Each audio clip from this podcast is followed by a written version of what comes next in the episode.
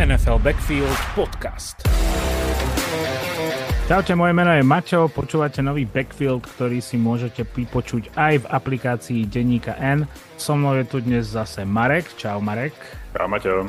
Dnešný sumár, keď to tak môžem nazvať, ten náš backfield začneme troška inak, pretože Marek si veľmi nekriticky vybral highlight tohto týždňa a nielen preto, že ide o Steelers, ale aj preto, aby sa mi vysmial. Myslím si, že takto to môžem veľmi správne čítať, Marek však. Ja sa ti nejdem vysmievať, ale vzhľadom na naše debaty z posledných týždňov až mesiacov si myslím, že to je veľmi uh, horúca téma v našom podcaste. no tak to odpal. NFL Backfield Podcast. No, takže uh, začneme asi Steelers, lebo to bez ohľadu na to, že je to tým, ktorému fandím, uh, to je naozaj, že, že zázračný úkaz NFL. Naozaj nerozumiem tomu, ako môžu byť 5-3 a, a teda niektoré čísla aj v rámci nejakého historického okienka, ktoré teraz poviem, sú naozaj že pozoruhodné. Čiže začneme tým, že Steelers sú 5-0 tento rok v One Possession Games. Čo by nebolo až také čudné vzhľadom na minulý rok uh, Vikings. Vieme, že väčšinou to potom naberá ten e, re- regresný rozmer, kde sa to začína otáčať proti tomu týmu, ale to je to menej prekvapivé. Všetky tie ich tri prehry, čo mali, sú, sú vlastne v dvojciferných číslach a, a majú rovnaký rekord ako 49ers, takže to je, to je samé o sebe veľmi vtipné. No ale čo je oveľa zaujímavejšie je, že podľa štatistík, ktoré som našiel, sú momentálne jediný tím, ktorý prehral na jardy v každom jednom zápase túto sezónu podľa nejakých historických štatistík od neviem akých 50 rokov alebo odkedy, bolo 34 tímov, ktoré boli v každom zápase porazené na jardy počas tých prvých 8 zápasov. A jediný tím tejto histórie sú Steelers, ktorí majú, mali kedy pozitívny rekord. Jediný tím za celú históriu. Uh, a dokonca teda 5-3. No a za, zaujímavé je, že z tých zvyšných 33 tímov, okrem tohto ročných Steelers, iba jediný tím uh, dokázal na konci sezóny skončiť s víťazným rekordom. Maťo, chceš si typnúť, ktorý to bol? Boli to minuloroční Steelers? Presne tak.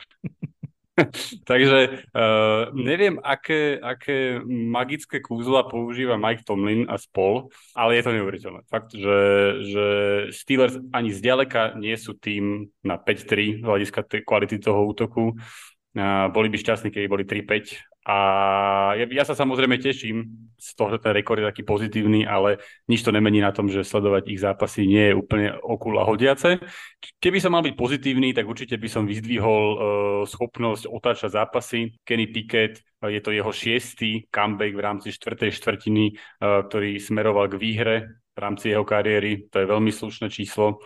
Tento rok je to vlastne po štvrtýkrát, čo Steelers vyhrali, keď prehrávali po troch štvrtinách, čiže vlastne štvrtýkrát z piatich víťazstiev. Takže ono to ukazuje jednoznačne nejakú silnú, silnú mentálnu stránku toho týmu, silný coaching v nejakom zmysle, teraz nechcem povedať úplne ge- uh, game calling Meta Kennedy, ale tak vo všeobecnosti. A pozitíva boli určite aj v obrane, okrem klasicky kvalitného vota by som vyzdvihol aj Alexa Highsmitha, ktorý mal veľmi vydarený zápas a celkom, celkovo má veľmi kvalitnú sezónu.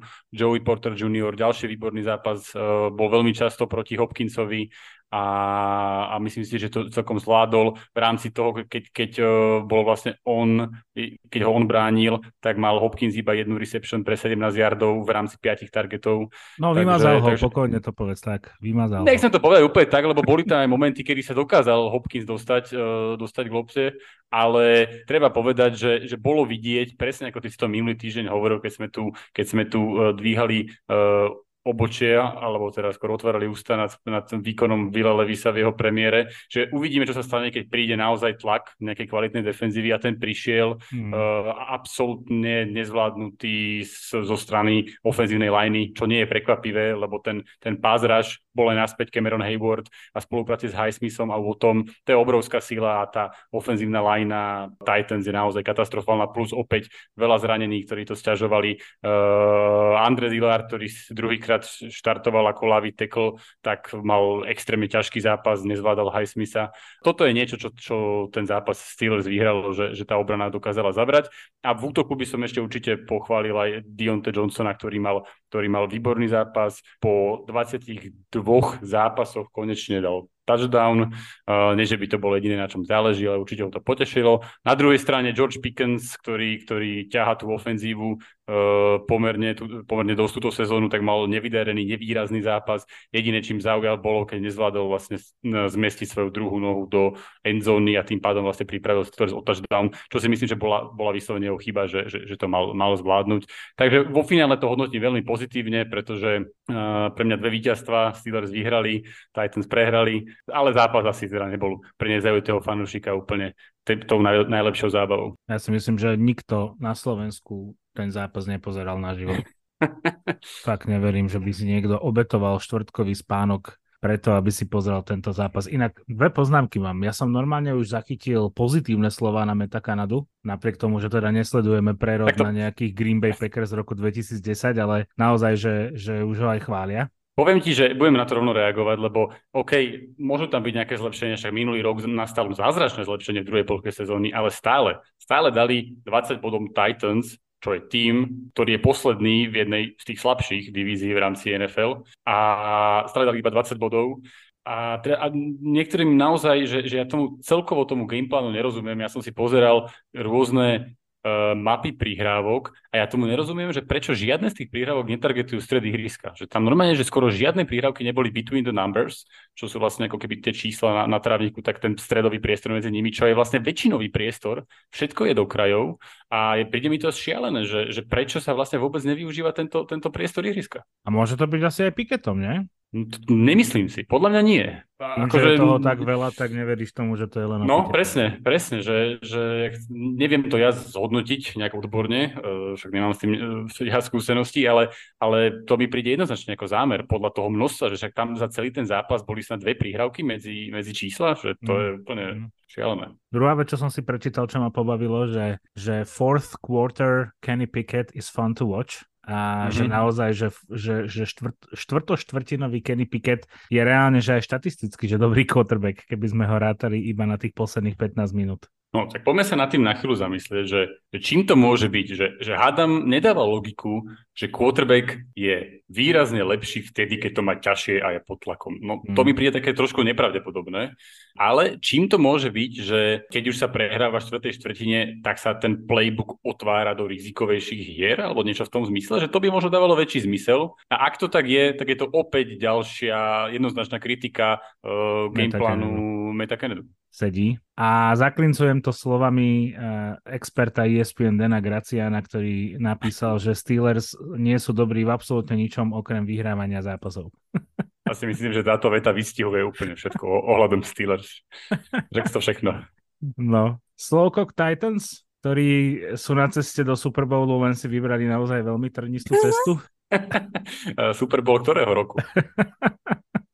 Ty kokšo, no. No, som rád, že sa potvrdili moje slova. Nemusím byť odborník, eh, expert, insider ani, ani quarterback, aby mi došlo, že Will Levis pod tlakom bude iný Will Levis ako bez tlaku, ale napriek tomu si myslím, že to nebola úplná katastrofa z jeho strany. Na to, že to bol jeho druhý štart, na to, že sa vedelo, že proste ten tlak bude, aj keby len, že o 2% väčší ako v zápase s Atlantou, tak stále môžeme povedať, že väčší, výrazne väčší. Síce nebol nejaký contributing faktor v tomto zápase, zase ofenzíva Titans vieme, že má svoje limity, ale ona odohrala to svoje, tých, tých okolo 20 bodov, to je to, čo Titans reálne môže nejakým spôsobom priviesť tejto sezóne k víťazstvám. Will Levis nehodil touchdown, hodil jeden interception, to už bolo v závere zápasu, keď už eh, v podstate tlačili na pílu. Ja si myslím, že to nebolo až také strašné z jeho strany, čo som rád, že nevybuchol, lebo to by bolo veľmi smutné. Ja s tebou súhlasím, lebo mm. podľa mňa za touto ofenzívnou lineou je jediný cieľ, že prežiť ten zápas vôbec, lebo Uh, to je, že, že vlastne z tých 68 snapov bol center jediný, kto odohral všetkých týchto 68 snapov, že, že z hľadiska rôznych zranení a, a nebudeme hovoriť, že, že tá lajna není kvalitná ani bez zranení, mm. že to je naozaj extrémne náročné až nemožné tam, tam podávať nejaké, nejaké kvalitné výkony, ak je proti tebe kvalitný pázraž. No a čo by som ešte povedal, akože DeAndre Hopkins nemal dobrý zápas, hej? keď z 11 targetov zachytí 4, tak to asi o niečom hovorí a ja by som práve že vyzdvihol Joe, Joeyho Portera, ktorý hral naozaj mm-hmm. výborne proti nemu. A Veľmi sa teším, že padol tento, tento uh, syn bývalého uh, Steelera no. uh, na začiatok druhého kola, že to je naozaj, vyzerá veľmi, veľmi nádejne tento corner. A veľmi dobre sa ukázal aj druhý nováček. Ja som iba kúkal z toho, čo robil Broderick Jones v ofenzívnej line. No on teraz začal, ak si dobre pamätám, hrávať pravého tekla. Mm-hmm. A, a je veľmi užitočný napríklad pri, že to je jeho veľmi silná stránka pri behových hrách že, že tie, tam má no, veľkú... tie puly mal neuveriteľné, že prebehol vlastne celú lineu a, a išiel na druhú stranu blokovať, nie? Takže áno, áno. Takže vyzerá, že sa celkom asi dostáva do, do uh, ako starter do zostavy, mm-hmm. tak uvidíme, že ak to bude pokračovať. No, je, že uh, podľa mňa tej ofenzíve Steelers je dostatok talentu a ešte aj pomerne chválime, chválime Johnsona, väčšinu zápasov chválime Pickensa, mm. že, že ja nechápem, ako to môže byť až také zle. No, štvrto-štvrtinový Kenny Pickett ti dá za pravdu.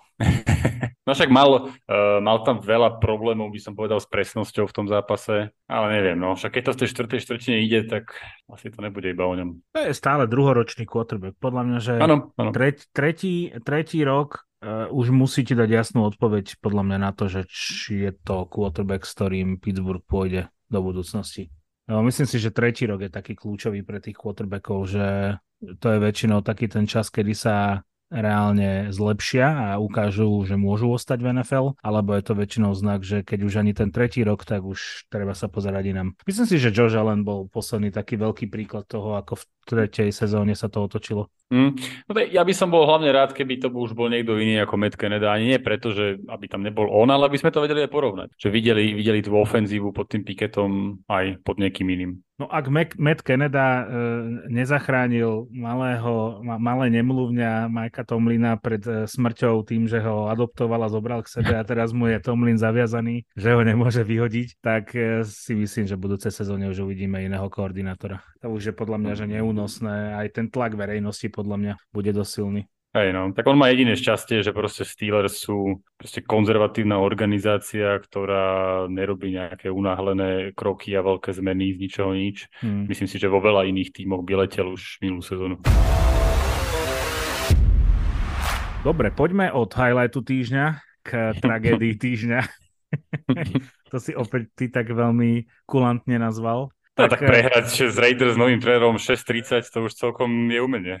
Ešte, ale myslím si, že to, to, toto by si asi typol každý jeden z našich poslucháčov, že ak vyberáme tragédiu týždňa, tak to bude práve tento zápas. Asi áno. A, a tragédia týždňa, ale ja si myslím, že, že prišiel aj čas na takú miernu dávku narcizmu, čo povieš? Ty si mi nedal ani len, že šancu, aby som to uviedol.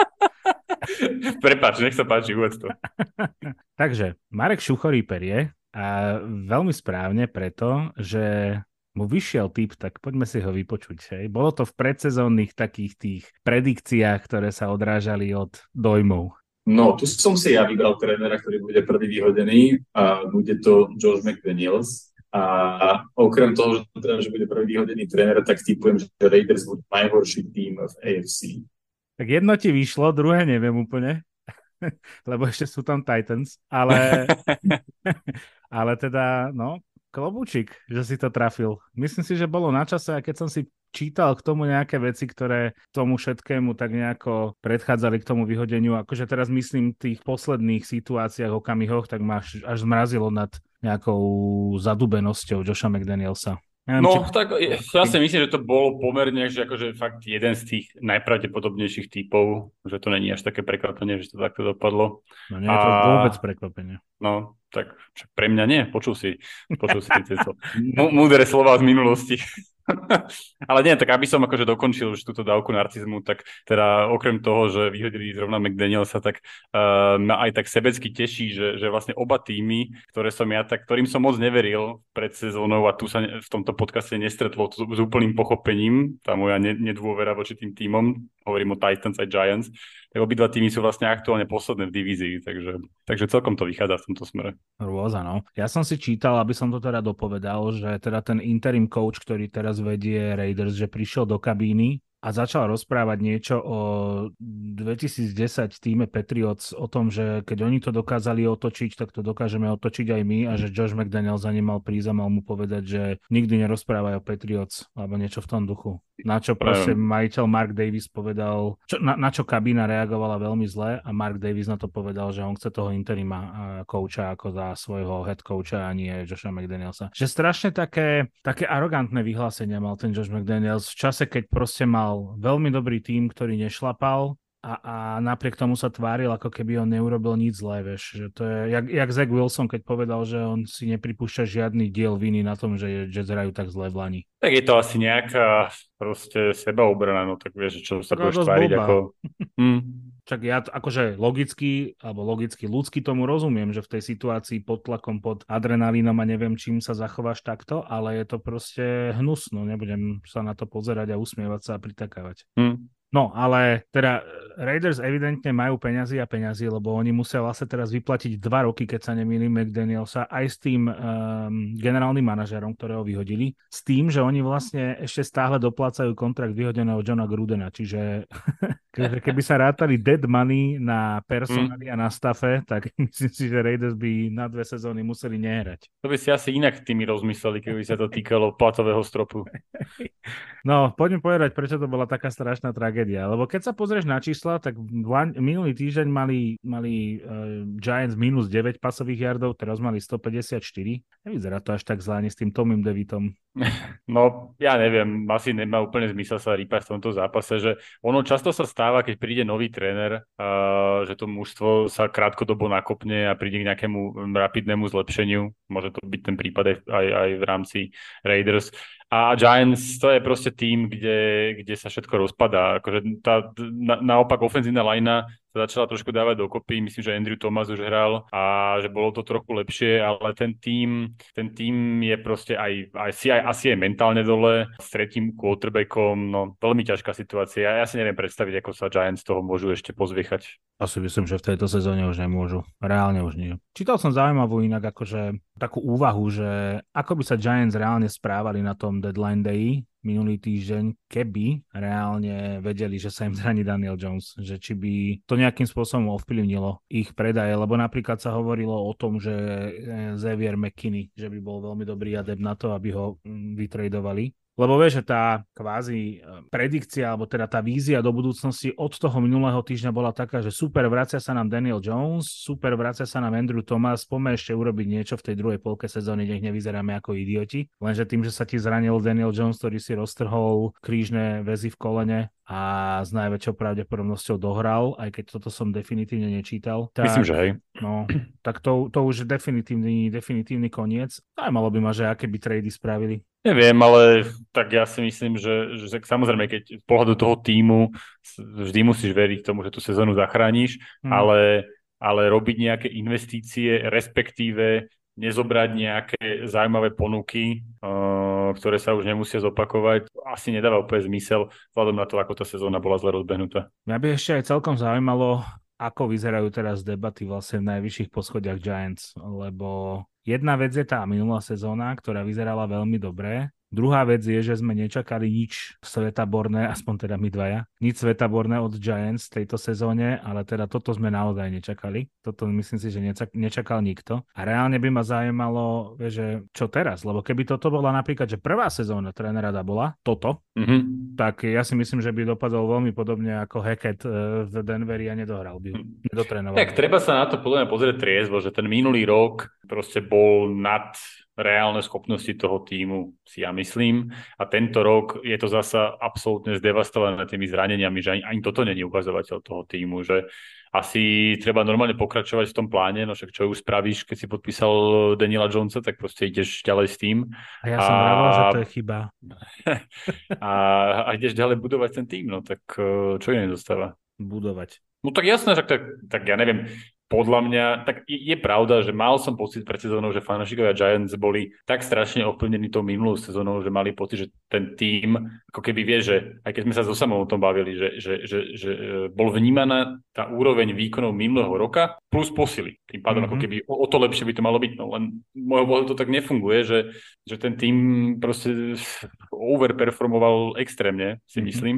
A tým pádom sa treba vrátiť akože k tomu reálnemu stavu a ten tým je proste v nejakom, nejakej fázi výstavby a budú v tom pokračovať. Čak žiadna tragédia, ešte budú mať možno top 5 pík alebo také niečo, tak pôjdu do toho ďalšieho sezónu. Myslím si, že sme sa venovali tomuto zápasu výrazne viac, než sme aj obaja plánovali. Áno, áno. Okrem teda toho, že si sa pochválil. Eh, a... Tak to bolo dôležité, ale áno, je čas prejsť na tie, tie správne chuťovky.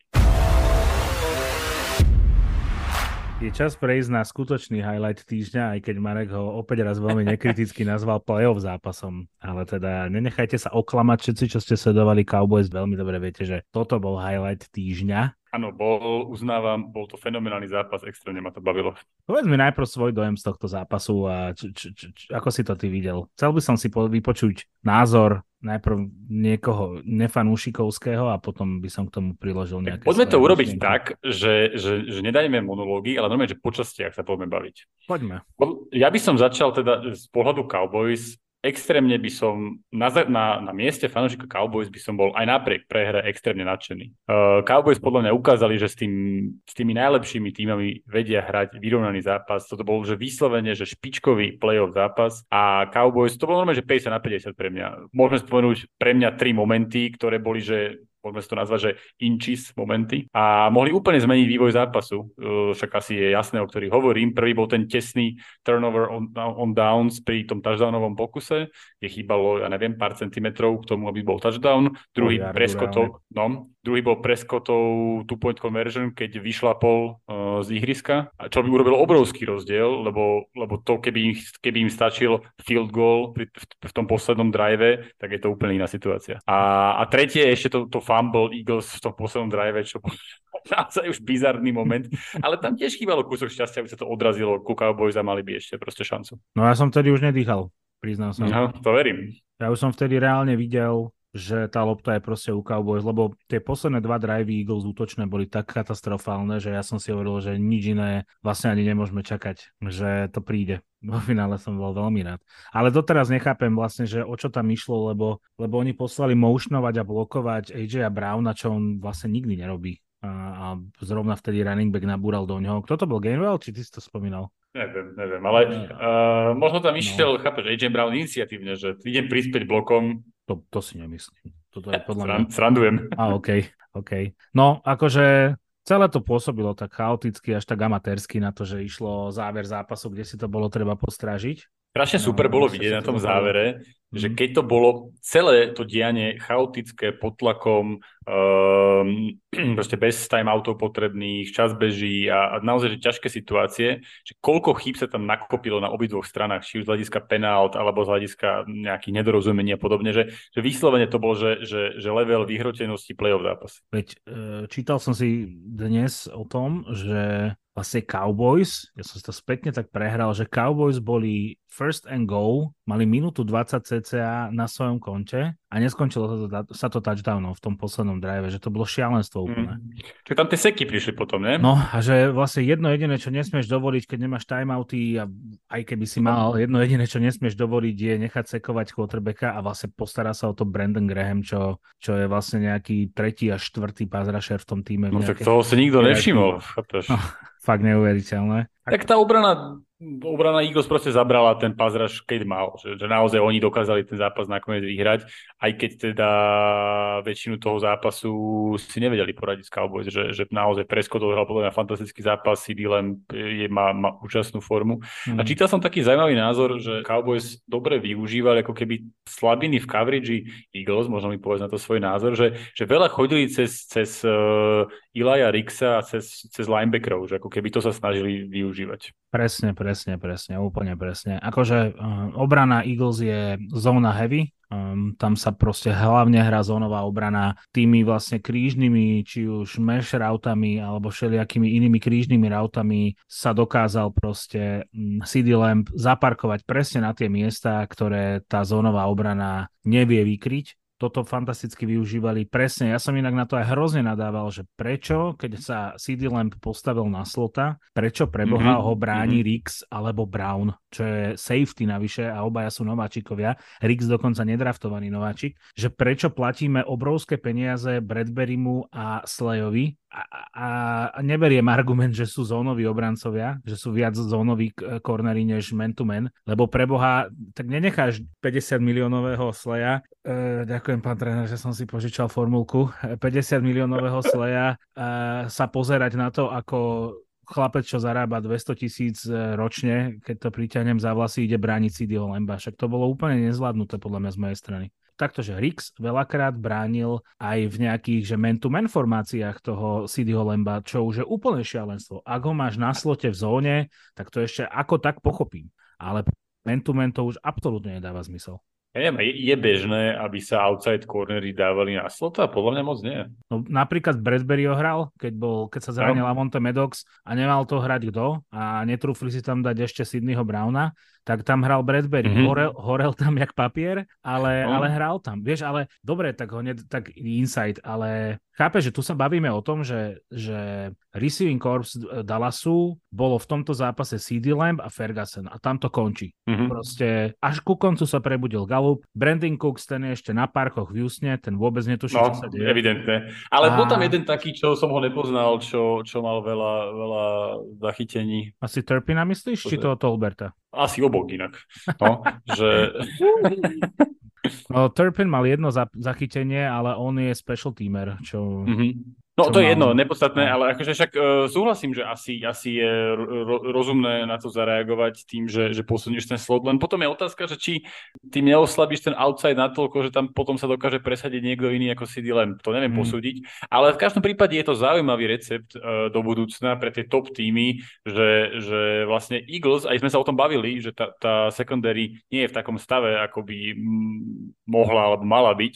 A keď naozaj tie týmy vedia targetovať uh, ten priestor či už cez slota alebo priestor linebackerov a nedokáže ten rush keby vyvinúť taký tlak a postarať sa, postarať sa o to samostatne, tak vtedy môže byť tá obrana Eagles dosť zraniteľná. No je absolútne zraniteľná. Je to tzv.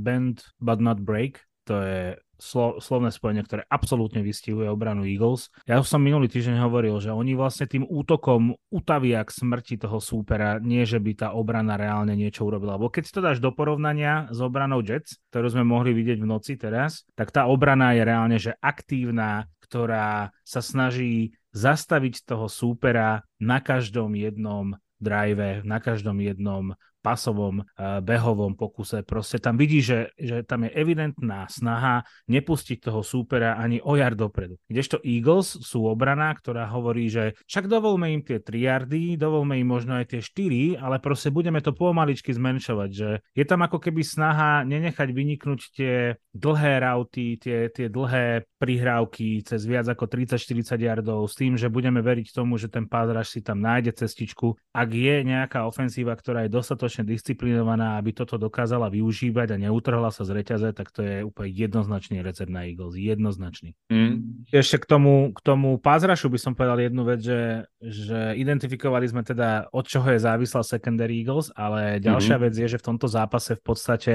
neexistoval interior rush to, čo nás zdobilo v úvode sezóny, hlavne vďaka Jalenovi Carterovi, tak to tu v tejto v tomto zápase nebolo ani Fletcher Cox, ani, ani Jalen Carter, u ktorého to bolo hlavne tým, že bol veľakrát double teamovaný, až strojovaný, čo bolo neuveriteľné. A nedokázali sme jednoducho vyvinúť interior rush, lebo tam zvonku tie 3-4 alebo koľko bolo tých sekov prišlo. To, čo čakáš od tých vlastne pass rusherov, tých defenzívnych endov, to tam prišlo v tom zápase. Ale určite si si všimol, že koľkokrát sa stalo, že Dak Prescott vlastne do shotgunu dostal prihrávku, on sa nemusel pohnúť 4 sekundy, on si mohol vyberať, normálne skenovať ihrisko, vyberať si koho, koho vyhľadá prihrávkou bez toho, aby urobil čo je len úkrok späť. Na druhú stranu, ale zase musím povedať, že obrovský klobúčik pred ofenzívnou lineou Cowboys, ktorá držala akože fakt neuveriteľne, že v tomto zápase to bol proste popri obrane, popri Mikeovi Parsonsovi povedzme, že to bol rovnako kvalitný, dôležitý, rovnocenný unit, naozaj výborná robota.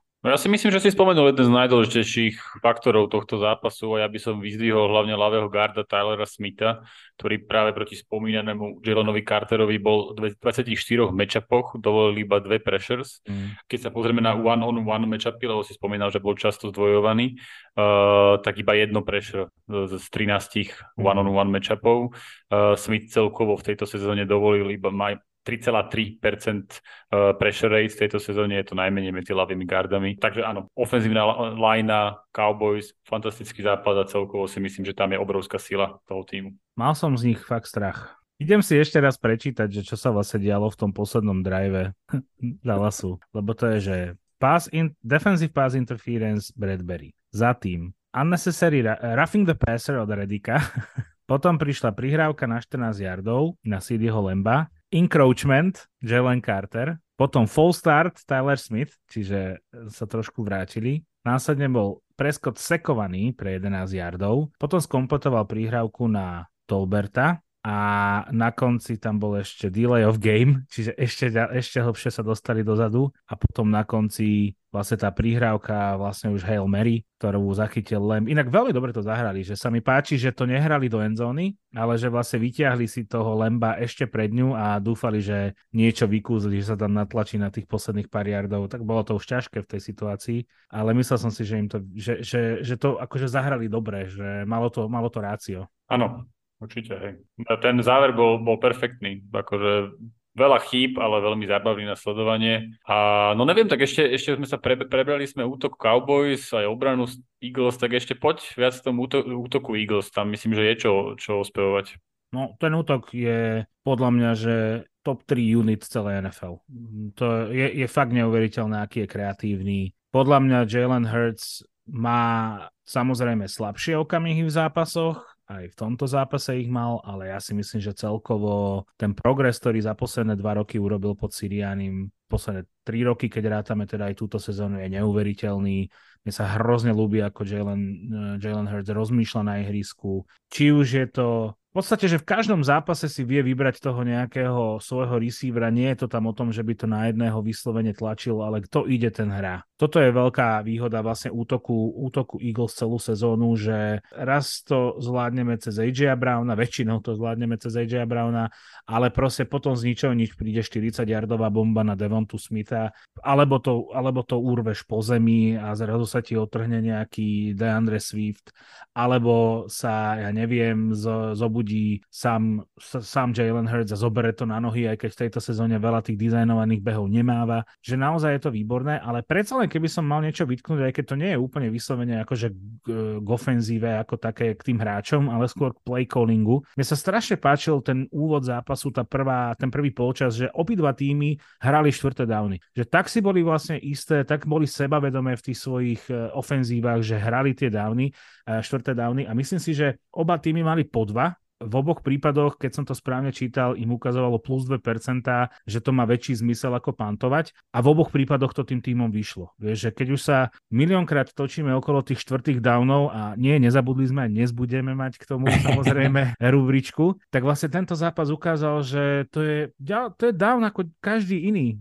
že netreba to vnímať automaticky tak, že štvrtý down a Meden ti už dá na výber iba panda, nevieš sa preklikať na inú možnosť. Jednoducho je to možnosť, ktorá tam stále je. A zároveň teda poviem tú kritiku, že mne, mne hrozne vadilo v tom tej štvrtej štvrtine, že Áno, jeden drive začínal od vlastnej endzóny takmer, tam, sa, tam veľa toho priestoru nemáš, ale ten drive na to, to bolo iba na odčerpanie timeout, timeoutov, tam nebolo mm-hmm. o ničom inom. A videl si, že reálne to skoro Eagle stálo zápas v tom závere. Áno, áno. Že prečo sa nesnažili aj tam ísť proste odvážne, keď ten útok fungoval, ten útok nemal naozaj slabú chvíľku v tom zápase. A kvôli playcallingu my sme skončili na 0 bodoch v štvrtej štvrtine. Útok Eagles, že toto ma mrzí, vyslovene mrzí. Siriani to obhajoval po zápase tým, že to bolo dané situáciou situáciou, že jednoducho iné je to na začiatku zápasu a iné je to na záver, ale toto je gamble, o ktorom hovorí Brandon Staley. Toto je oveľa väčší gamble, než, než, eh, než to, to zahrať takým spôsobom, ako sme to zahrali my. Tak štvrtým downom sa ešte dostaneme, ale ten záver súhlasím, že mne by sa tiež viacej páčil zámer ísť po prvý down, ako odčerpávať čas. Súhlas. Dobre, evidentne som ti veľmi načrel do tvojho...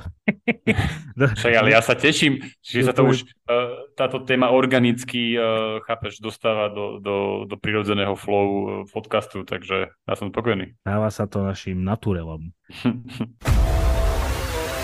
NFL Backfield Podcast.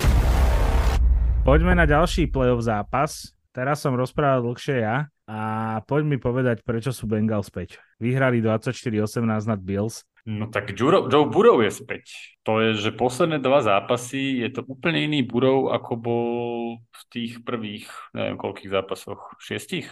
Šiestich, hej.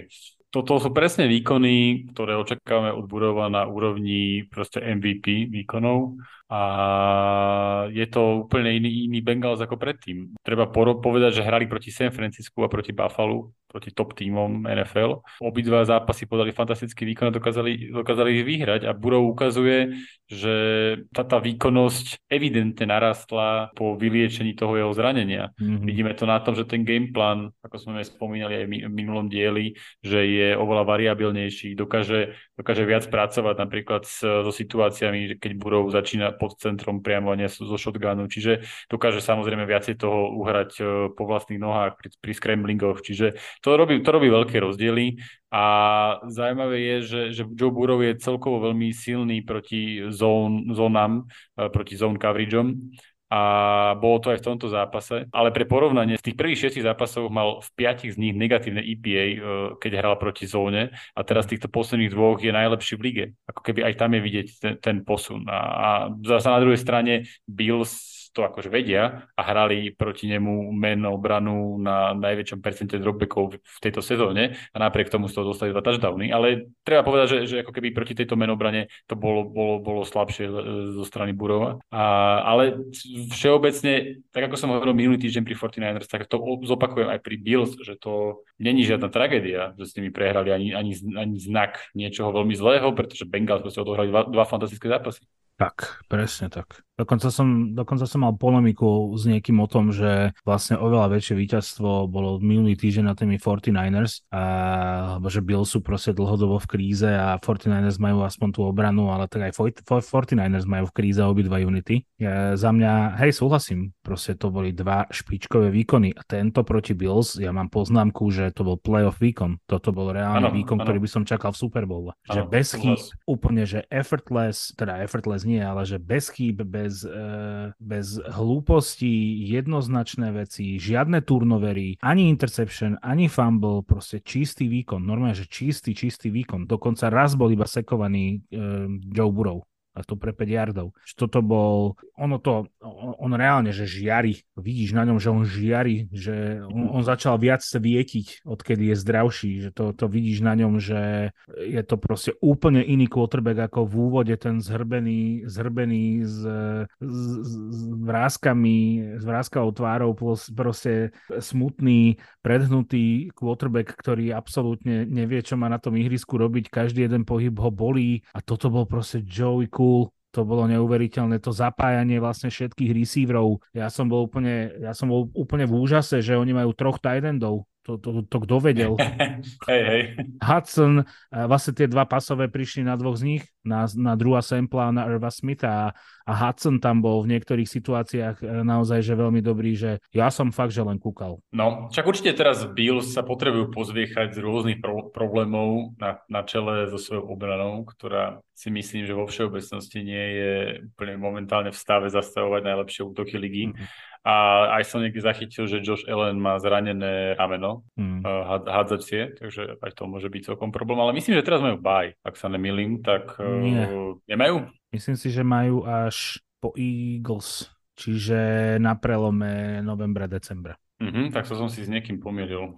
No teraz, ja som to tuším práve dnes pozeral, teraz majú by Eagles, Rams, 49ers a nie, 49ers majú teraz. Dobre. Máš pravdu, po Eagles majú, po Eagles majú Bills. Kansas, Miami, Philadelphia a Rams majú teraz. Ale tak majú teraz Broncos a Jets pred Eagles. Tak sú Broncos, halo, Broncos sa dvíhajú.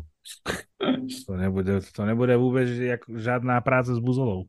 No tak to som teraz vedavý, či to dokážu zopakovať ešte niekedy to, to čo zvládli proti Chiefs. Bills poviem e, jednu vetu, že ja mám taký pocit, že to sú starí Bills. Že, že, že v momente, v momente, ako sa blíži, čo je len trošku to playoff, tak začínaš poodhalovávať vlastne chyby toho toho celého týmu, toho celého coachingu, toho managementu, celého toho rostru. Ja mám úplne rovnaký pocit z nich ako posledné dve sezóny, že začali fantasticky, boli tam okamihy, keď si si hovoril, že ty, kto zastaví Bills a dospel si k tomu, že pred playoff si, si, si sa chytal za hlavu a si sa pomaly modlil, aby sa tam dostali. Ja by som to nevidel až tak, až tak černe. Uh, maj, majú krízu, mali teraz uh, zo pár horších zápasov, ale celkovo, celkovo v tej ofenzívnej EPA patria medzi top 3 týmy, majú druhý najvyšší point differential v rámci AFC. Akože celkový ten obraz Bills v tejto sezóne je stále pozitívny a je určite lepší, ako hovorí, ako hovorí rekord.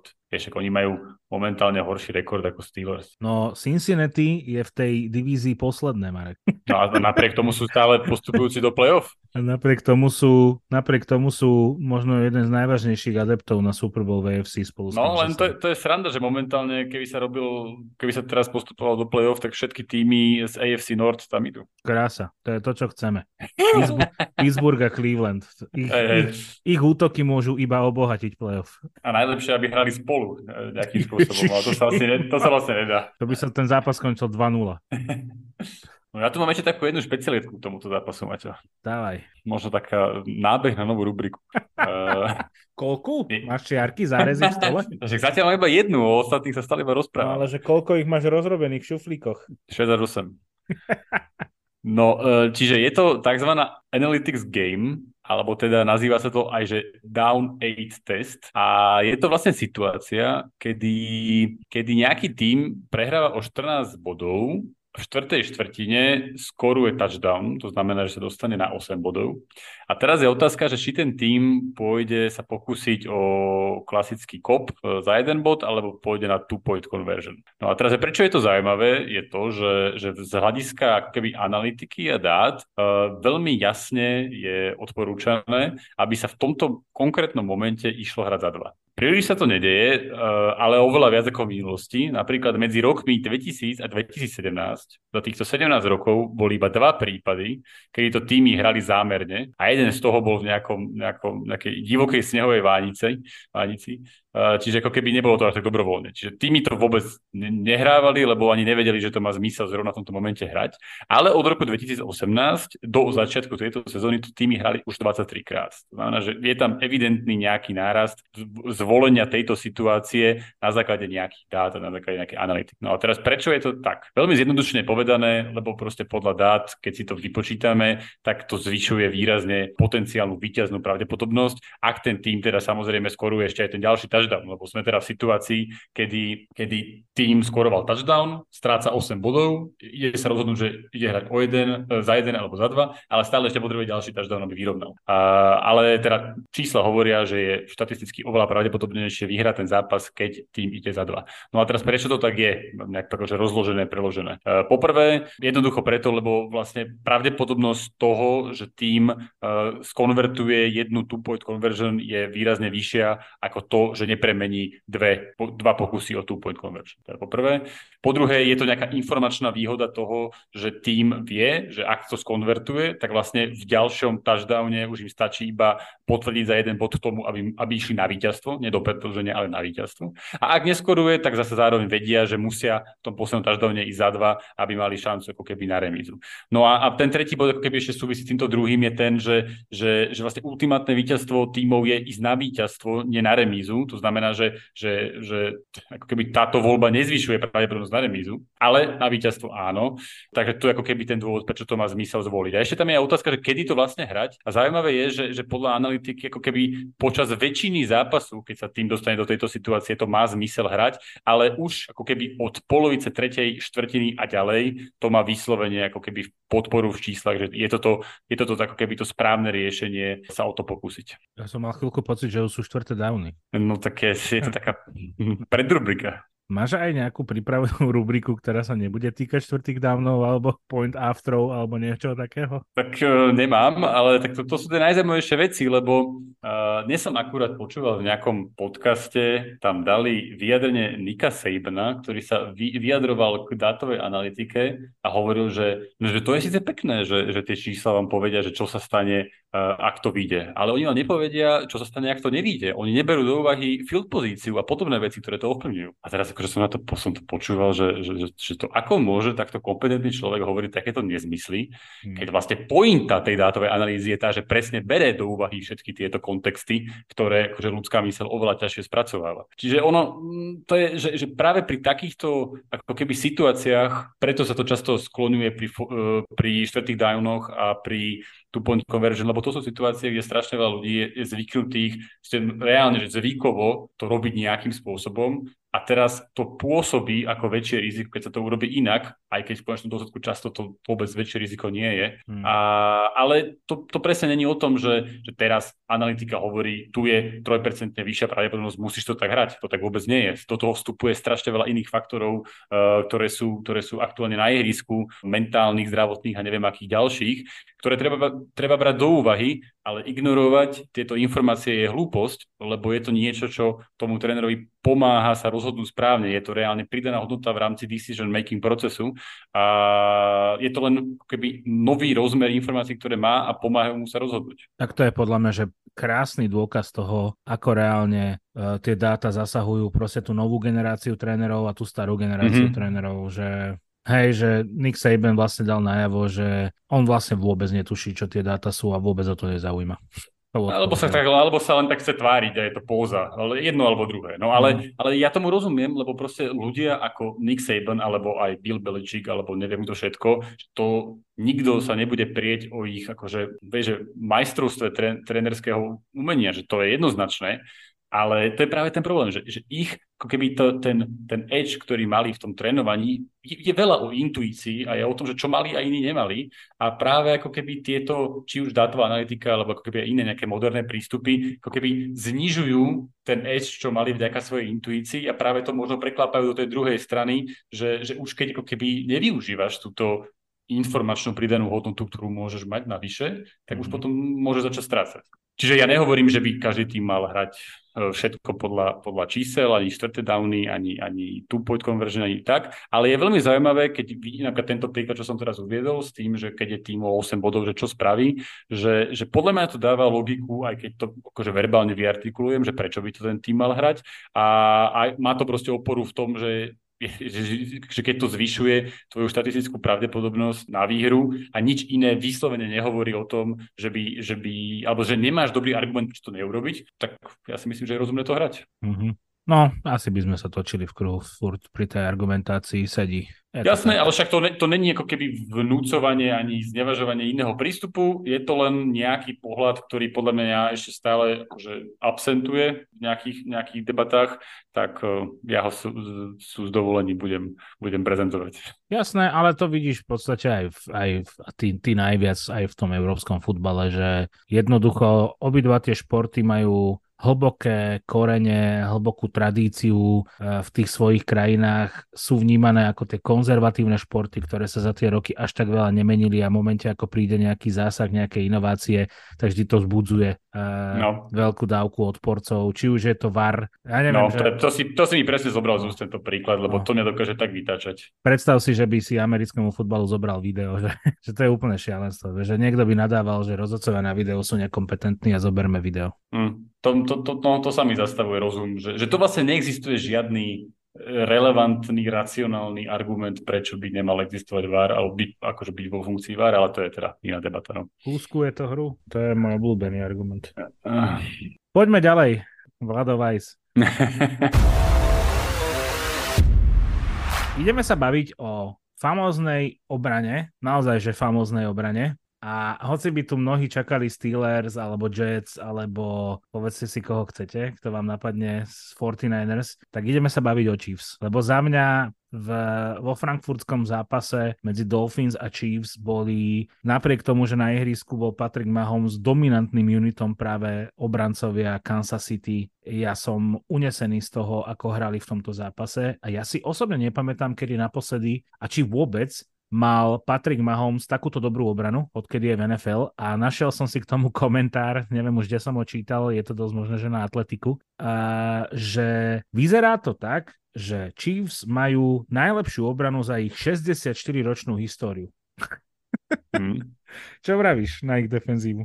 To je nebezpečná kombinácia, ale, ale ja by som nehovoril iba o, o ich defenzíve, ja by som aj defenzívu Dolphin, Dolphins vyzdvihol, lebo reálne dovolili vlastne útoku Kansasu len 14 bodov, že? Ten jeden touchdown bol, bol uh, zobraný. Pick six, alebo teda fumble recovery. No, tak, tak. A, čiže ja to mám poznámku, že, že špičkové výkony obrán, obrán dvoch tímov so špičkovými útokmi. Že, že to mhm. vlastne, že to bolo tak opačne, ako by človek mohol čakať, ale, ale akože bolo to tak a za mňa do tretice, do tretice playoff zápas, vyslovene tieto tri zápasy boli pre mňa akože typologicky aj úrovňou playoff zápasy a, a bol, bol to tiež výborný zápas. Fantasticky, no. A začal sa e, s siedmimi hrami a touchdownovým driveom pre Kansas City a potom pantovanou, keď si obidva týmy vymieniali teda e, tieto veci. A potom prišiel teda ten touchdown a následne teda e, fumble Tyrika Hilla a pick six. A po prvom polčase vyhrávali Kansas City nad Miami 21-0 a zase sa ukázalo, že aký je ten šport proste citlivý na to, že keď už sa bavíme o parametri play-off zápasov, tak reálne každá jedna chyba rozhoduje. Že vlastne ten jeden, ten jeden fumble bol vo finále rozhodujúci. No tak to bol dosť, dosť vplyvná hra, ale tak celkovo, že uh, tie, tie proste tie obrany až prekvapivo dominovali. Uh, Pázraž, Dolphins, bol, bol extrémne nepríjemný pre Mahomesa. Mm-hmm. Uh, bol 11 krát pod pressure, mal teraz stripsek a takisto samozrejme Pázras Chiefs bol veľmi nepríjemný pre Dolphins, ale treba povedať, že zrovna Chris Jones, ktorého tu tak často ospevujeme a konkrétne ja, tak nemal až taký vyderaný zápas, nemal ani jednu pressure, bol veľmi často teda akože double, double team na ňo posielaný, ale ak si spomenieš, tak tam mal takú katastrofálnu penaltu, tam bol, že tretí down na 20 a on tam úplne nejakú nezmyselnú penaltu daroval prvý down uh, Dolphins. Unnecessary roughness, nie? No, no, no, no. Myslím, že sme si o tom aj presne písali, že že to bolo extrémne stupidné. Čo, čo by si urobil, keby tvoj hráč na 3 a 20 urobí mm. unnecessary roughness. A bol, no, bolo to, to v tomto zápase? Nebolo to v bolo, bolo. to minulý týždeň? Ne, ne, ne, v tomto určite. A, a moja odpoveď na to by asi bola, že no, no nič, lebo je to Chris Jones. No, no. tak čo spravíš, keď no. je to no. tvoj uh, najlepší hráč v obrane? Je to tak. Ale ešte stále hra, tuším, z, z, z kraja, nie? Z defenzívneho enda, že furt nehrá interiora. Či to striedajú? On hrá primárne interiora, ale akože využívajú ho kreatívne aj, aj z pozície edgea. Mm-hmm. Ale to skôr tak akože, že to sa snažia tým prekvapiť a ako keby to kombinovať, ale jeho pozícia je určite interior. Konkrétne ku zápasu ešte chceš niečo dodať? No ja mám veľmi zaujímavé pozorovanie, ešte jednu, aj, aj tu si dovolím jednu odbočku. Je to, je to vlastne... k zápasu, alebo je to také, že výhľadové? Ale k zápasu. Dobre. Lebo v podstate, však pri tom fumble a následnom touchdowne, čo sme, čo sme spomínali, tak bol tam laterálny pas. Fantastický. No, že to doma že až šokujúco, ak to vlastne nepamätám si, ktorý hráč vyriešil a umožnil vlastne e, Chiefs vďaka tejto laterálnej prihrávke skórovať. Čiže je strašne zaujímavé, našiel som si také porovnanie, že ako sú bežné laterálne pasy v rôznych ako keby herných situáciách. A je to teda obrovský rozdiel, je to, že, že na pomer tisíc situácií, že v koľkých priemerne sa vyskytuje laterálna prihrávka. Laterálna prihrávka. No a interceptiony majú, že súverene najviac, majú, že 3,8. Potom sú, nasledujú, že kick-off return, fumble recovery, punt return, čiže ako keby nie ofenzívne situácie a najmenej pod jeden má pass reception, že tam sa to akože sem tam stáva a Raž má už úplne minimálne, že, že 0,1 prípad z tisíc. Uh, ale je zaujímavé, že vlastne týmy v týchto situáciách, uh, ako sú napríklad interceptiony alebo rôzne uh, fumble recovery alebo, alebo returnové situácie, že tam sú oveľa ako keby otvorenejšie, otvorenejšie ako keby tomu riziku, čo asi dáva zmysel, lebo tam keby to riziko môže mať väčšiu pridanú hodnotu vzhľadom na to, že tá situácia nie je keby v nejakom, nejakej ustálenej, ustálenej verzii. Tak, tak by som si to asi interpretoval ja.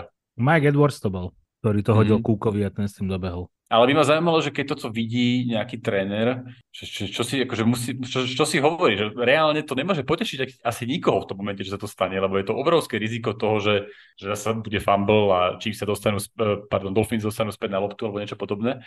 Ale, ale ten výsledok bez toho by ten touchdown nebol. Tak tu bol, ale akože tuto bol veľmi v úvodzovkách poviem, že jednoduchý ten laterál, lebo on bol vlastne chrbtom k, alebo teda no, tvárou k vlastnej genzóne, vieš, že Tak podľa mňa v te, v prihrávka medzi dvomi obrancami je vždy dosť veľké riziko, že to skončí vypadnutím lopty, že vieš, to není úplne štandardná situácia. Áno, ten obranca asi nie je úplne pripravený, že na ňo bude niekto hádzať loptu, tomu rozumiem. No. Ale že v tomto prípade, že nebol to taký ten klasický rugbyovský laterál, ktorý vidíme na konci, keď už vlastne máš úplný desperation. Áno, áno, áno, áno, robiť, áno, to je úplne to bolo jednoduché. Ale áno, že bolo to veľmi zaujímavé, že tiež ma to prekvapilo, ako, s akou ľahkosťou to zahrali a no. to celé dobre vypálilo. Mňa ma zaujímalo, že či to môže byť aj že, že zámerná, natrénovaná vec, mm. alebo je to vyslovene inštinktívna vec. Ja by som typoval, že skôr inštinktívna, ale, ale možno niektoré týmy to aj trénujú ako, ako post interception lomeno fumble recovery situácie. Mm-hmm. A keď teda nechcel by som byť ten prvý tým, ktorý to bude skúšať a stratí loptu po tom, čo získal fumble alebo interception. Mm, však to. Lebo potom sa zdvihnú všetci tí odporcovia dáda budú rozprávať, že takto sa ten fotbal nehrá. Ešte o, o laterálnych príhravkách žiadne dáta som zatiaľ nečítal, ale rád by som si prečítal. No, veď vydrž.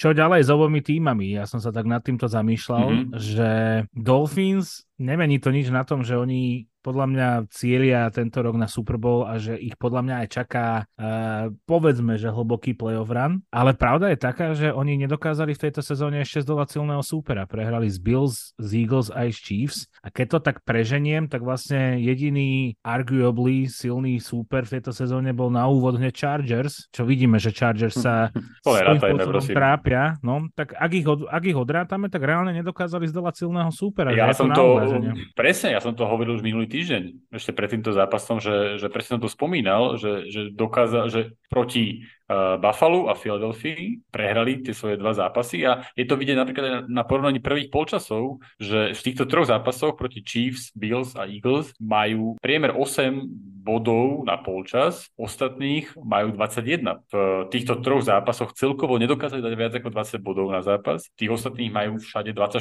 a viac, až 70, či koľko to dali. Že, že to je obrovský rozdiel medzi, medzi, medzi zápasmi úplne top týmami a tými ostatnými. Čiže podľa mňa, že taká malá panika e, zavládla v Miami a doslova, doslova t- t- tú otázku kládli aj, aj McDanielovi a on hovoril, že vlastne, že my sme presne vedeli, že keď prehráme, aký bude narratív po, po, tejto sezó- po tomto zápase a vlastne máš iba jednu možnosť, ako, zme- ako sa z toho dostať von, zmeniť ten narratív, čiže zdolať toho súpera. Mm-hmm. Takže hej no, podľa mňa, že pre nich je toto, pre nich je toto taký zdvihnutý prst alebo minimálne niečo, na čím čím sa musia zamýšľať. A potom pri Chiefs, to čo som už navrhol, načrtol v úvode, že nepamätám si, kedy mali naozaj takúto úžasnú tú obranu, lebo Chiefs sú hlavne teda o ofenzíve, o Mahomesovi, Kelsim a v minulosti Tyrikovi Hillovi. A vlastne, že ten trade Tyrika Hilla do Dolphins, že to je také pekné uzavrieť v rete kruhu, bol vlastne taký ten hybný moment, alebo tá hybná sila, kedy sa generálny manažer Brad Veach a Andy, Andy Reid začali zamýšľať nad tým, že oni by vlastne potrebovali posilniť obranu. Oni pôvodne chceli povedali, že prvé a druhé kolo za Tyrika Hilla. Že ak príde prvé a druhé kolo, takže sa o tom musíme vyslovene začať rozprávať, že by to bol dobrý trade s cieľom vybudovať alebo teda zlepšiť defenzívu. Napokon teda z toho bolo tých 5 draft pikov a vlastne priamo alebo viac priamo alebo viac nepriamo tie piky využili na to, aby vlastne zlepšili tú defenzívu. Napríklad Trent McDuffie je hráč eh, corner, ktorý sa ukazuje vo výbornom svetle podľa mňa, čo je priamo hráč za jeden z tých draft pikov, ktoré dostali od Dolphins ale že vlastne oni to všetko využili na to, aby doniesli tie, takých hráčov, uh, hovorím, že viac, niekedy priamo, niekedy nepriamo, ako sú, že McDuffie, Cook, Williams, Laftis alebo linebacker Leo Chenal, ktorý sa tiež uh, ukazuje v tejto sezóne. Čiže vlastne také pekné uzavriete kruhu, že Tyreek Hill, ktorý urobil tú chybu, ktorá vlastne bola rozdielová v tomto zápase, bol vytredovaný preto, aby Chiefs mohli vybudovať alebo zlepšiť tú svoju defenzívu. Tak tú chybu by som nejako nebral do úvahy, to je také, že sa asi môže stať. Aj to bola taká ťažšia situácia, nie že mu to hodili do toho skrínu a už vlastne tam bolo pri ňom Prečítalo to, no prečítali to no. či veľmi dobre. A, no tak to je, to je otázka, že, že čo je lepšie, že či mať absolútne rozdielového receivera, jedinečného receivera, alebo za to mať XY obrancov. No, nemám na to asi jednoznačnú odpoveď, ale asi je to tak, ako vraví, že, že aj vďaka tomuto dokázali tú obranu posunúť na vyššiu úroveň. No, Chiefs vyhrali Super Bowl aj s tým, aj s tým, takže... Áno, presne. že oni ti, oni ti tú odpoveď nedajú. Tým je to vlastne jedno. No. No, poď na to. Štvrté downy s Marekom. I don't think that any decision that we made tonight was a gamble. No ale nebudem dnes príliš dlho zdržiavať, lebo už som uh, zdržiaval túto s uh, prvou analytickou odbočkou. Tak tu iba by som sa možno vrátil k tomu, čo si hovoril, že presne, ak si spomínal, uh, tie voľby hrať čtvrtý down pri Eagles a Cowboys, uh, klobúk dole, takto by to malo vyzerať pri kvalitných sebavedomých tímoch. Proste štvrtý down, regulárna možnosť, uh, presne tie prípady, ktoré si hovoril podľa podľa modelu vlastne Next Gen States obidva boli viac ako 2%, 2% vo víťaznej pravdepodobnosti a tieto týmy vlastne konvertovali všetky tie pokusy v prvom polčase, ktoré boli 4 a skorovali dokopy 17 bodov na týchto drivoch. Že to je, podľa mňa, že, že tuto nie je očam pri takýchto tímoch a tak, takto by to malo vyzerať. Pri Eagles je to ešte úplne, že, že šialene posunuté aj vďaka tomu uh, nekonečne omielanému tuš pušu, ktorí uh, si proste úplne v pohode zahrajú niekde na vlastných jardoch, neviem koľka tých 4 a 3 alebo, alebo koľko to bolo a, a zvládli to. Takisto, keď musia rozohrávať e, z vlastnej jednojardovej či dvojardovej línie, tak to použijú na to, aby si, si, si zlepšili pozíciu na druhý down. Že to je naozaj, Eagles s týmto dokážu úžasne pracovať a ja mám pocit, že ako keby Eagles reálne každý krát začínali, že nie na 1 a 10, ale 1 a 7. Že to, to, to, to, to, No. Môžete do toho skočiť? Ja som dneska videl krásne memečko, bola to taká mozaika tvári Jelena Hurtsa, neviem, či si to videl. Áno, videl. Bol, bol smutný, nahnevaný, e, vzrušený, e, rozčarovaný a všade sa tváril rovnako taká neutrálna tvár a že posledná emócia bola, že štvrtý a jeden a úsmev. Áno, áno, áno, videl som to. No.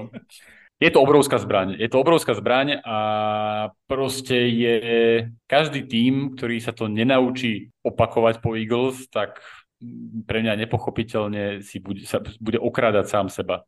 Že nehovorím, že to je jednoduché, asi to vyžaduje veľa, veľa personálnej kvality, ale asi sa to dá nejako okopírovať a, a, a replikovať, pretože to je, to je extrémna zbraň. Mm-hmm. A všetci tí, ktorí rozprávali, že by to malo byť zakázané, lebo že tým Eagles získavajú proste výraznú výhodu, tak reálne sa treba zamyslieť nad tým, že všetkých zvyšných 31 tímov to pokojne môže robiť, len nikto to nevie robiť tak dobre ako Eagles. Čiže v momente, keď to bude robiť všetkých 32 tímov a bude, budú to automatické prvé downy, tak sa o tom bavme, ale v situácii, keď to naozaj robí jeden tým špičkovo a ostatný priemerne, tak to nie je na debatu. Debatu čoho? Na zakázanie? Áno. Mm, no tiež, tiež si myslím, že prečo, prečo by to malo byť... Uh, tak lebo vieš, že pred sezónou sa rozprávalo o tom. Hej, hej, že sa stále o tom rozpráva, ale presne ako hovorí, že, že, že keď budeme vidieť na papieri, že, že 32 tímov má 90% úspešnosť tohto riešenia, tak asi to je dosť núda, asi je to zbytočné ale keď jeden tým má 95% a potom tri týmy majú 80% a ostatné to ani nerobia, tak to nevidím dôvod, prečo to zakazovať. No a mám tu ešte viacero poznámok, ale teda, ako som spomínal, budem stručnejší, tak prejdem rovno k situácii, čo ako to vyzerá, keď si two-point conversion a štvrté downy e, človek nevyberá a je donútený kvôli tomu, že vlastne nemá kickera a tým pádom to musí hrať. Ale je sranda, že vlastne Texans uh, potom, ako sa im zranil kicker, tak boli nutení hrať trikrát two-point conversion a jedenkrát 4 e, a gól. Zišli z toho plus 3 body v porovnaní s tým, keby hrali e, field goal a teda potvrdenie za jeden. Takže to, to samozrejme o ničom vypovedá, ale, ale v konečnom dôsledku na tom zarobili. A potom ešte dokázali aj uh, úspešne kopnúť field goal svojim running backom. No, ogumbovale. no, to, som iba, pri... to som iba kúkal, jak to kopol. No, no asi aj on. Prehľadom. Štvrté downy s Marekom. I don't think that any decision that we made tonight was a gamble.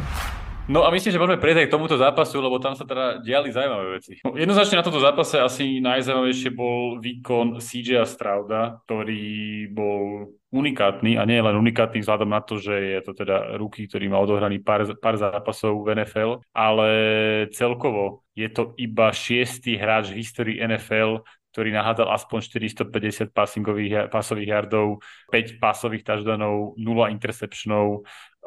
A tých jeho 470 pasových yardov je najviac pre uh, Rukyho uh, za jeden zápas a CJ Stroud je najmladší hráč, ktorý uh, dosiahol viac ako 450 pasových yardov a 5 pasových touchdownov. Doteraz držal ten rekord Patrick Mahomes. Všetko, všetko ako keby úžasné štatistiky a treba povedať, že to nie je to prekvapenie, že mal až takýto vyderný zápas a teda dotiahol Houston k víťazstvu 39-37 nad Tampou, ale tie výkony CJ a Strauda celkovo mm, myslím, že sú e, v sezóne jednoznačne najnádejnejšie z tých nových quarterbackov. Čo myslíš? Absolútne. Som dokonca videl, keď už som teda načal tie memečka, takú peknú grafiku alebo takú vizualizáciu, že bol vlastne, že vojaci, ktorí sú za sebou, za rohom budovy a sledujú, aká je situácia.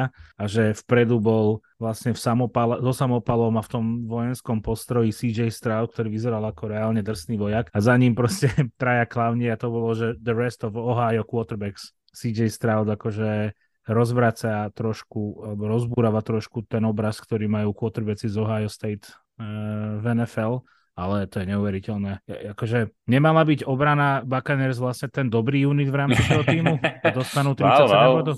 Nemal dojsť náhodou Dimiko Ryan, nemal dojsť Dimiko Ryan s náhodou urobiť niečo s obranou Houstonu, keďže je to defenzívny coach v prvom rade a práve jemu vyrastol, alebo teda rastie takýto quarterback, ktorý robí čísla, že, že, že, že iba kúkaš. Akože Houston je reálne, uh, reálne playoff consideration, hej, že keď rátame, že sú 4-4 a Cincinnati je 5-3, tak sa nemáme tak o čom dá. baviť.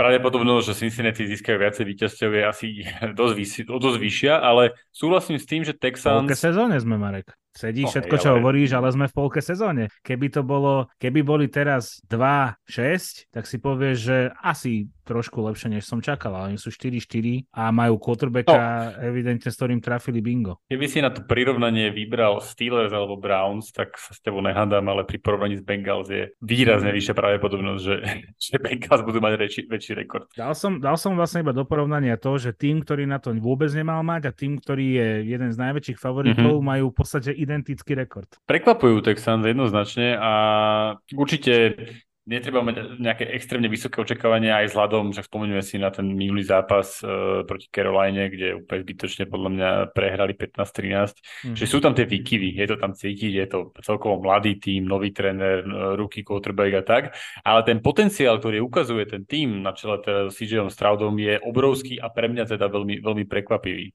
Nie, že by som neveril konkrétne CJovi Stroudovi, ale tie jeho výkony si myslím, že ďaleko presahujú očakávané výkony akéhokoľvek ruky quarterback quarterbacka. 14-1 touchdown interception ratio na nováčika, ktorý prišiel do mm. rozbitého týmu. To je... Perfektné. Až sa ti nechce veriť. Myslím si, že toto je quarterback, na ktorého sa budeme pozerať v tých najbližších Vyzerá to tak. Eh, rokoch, týždňoch, mesiacoch.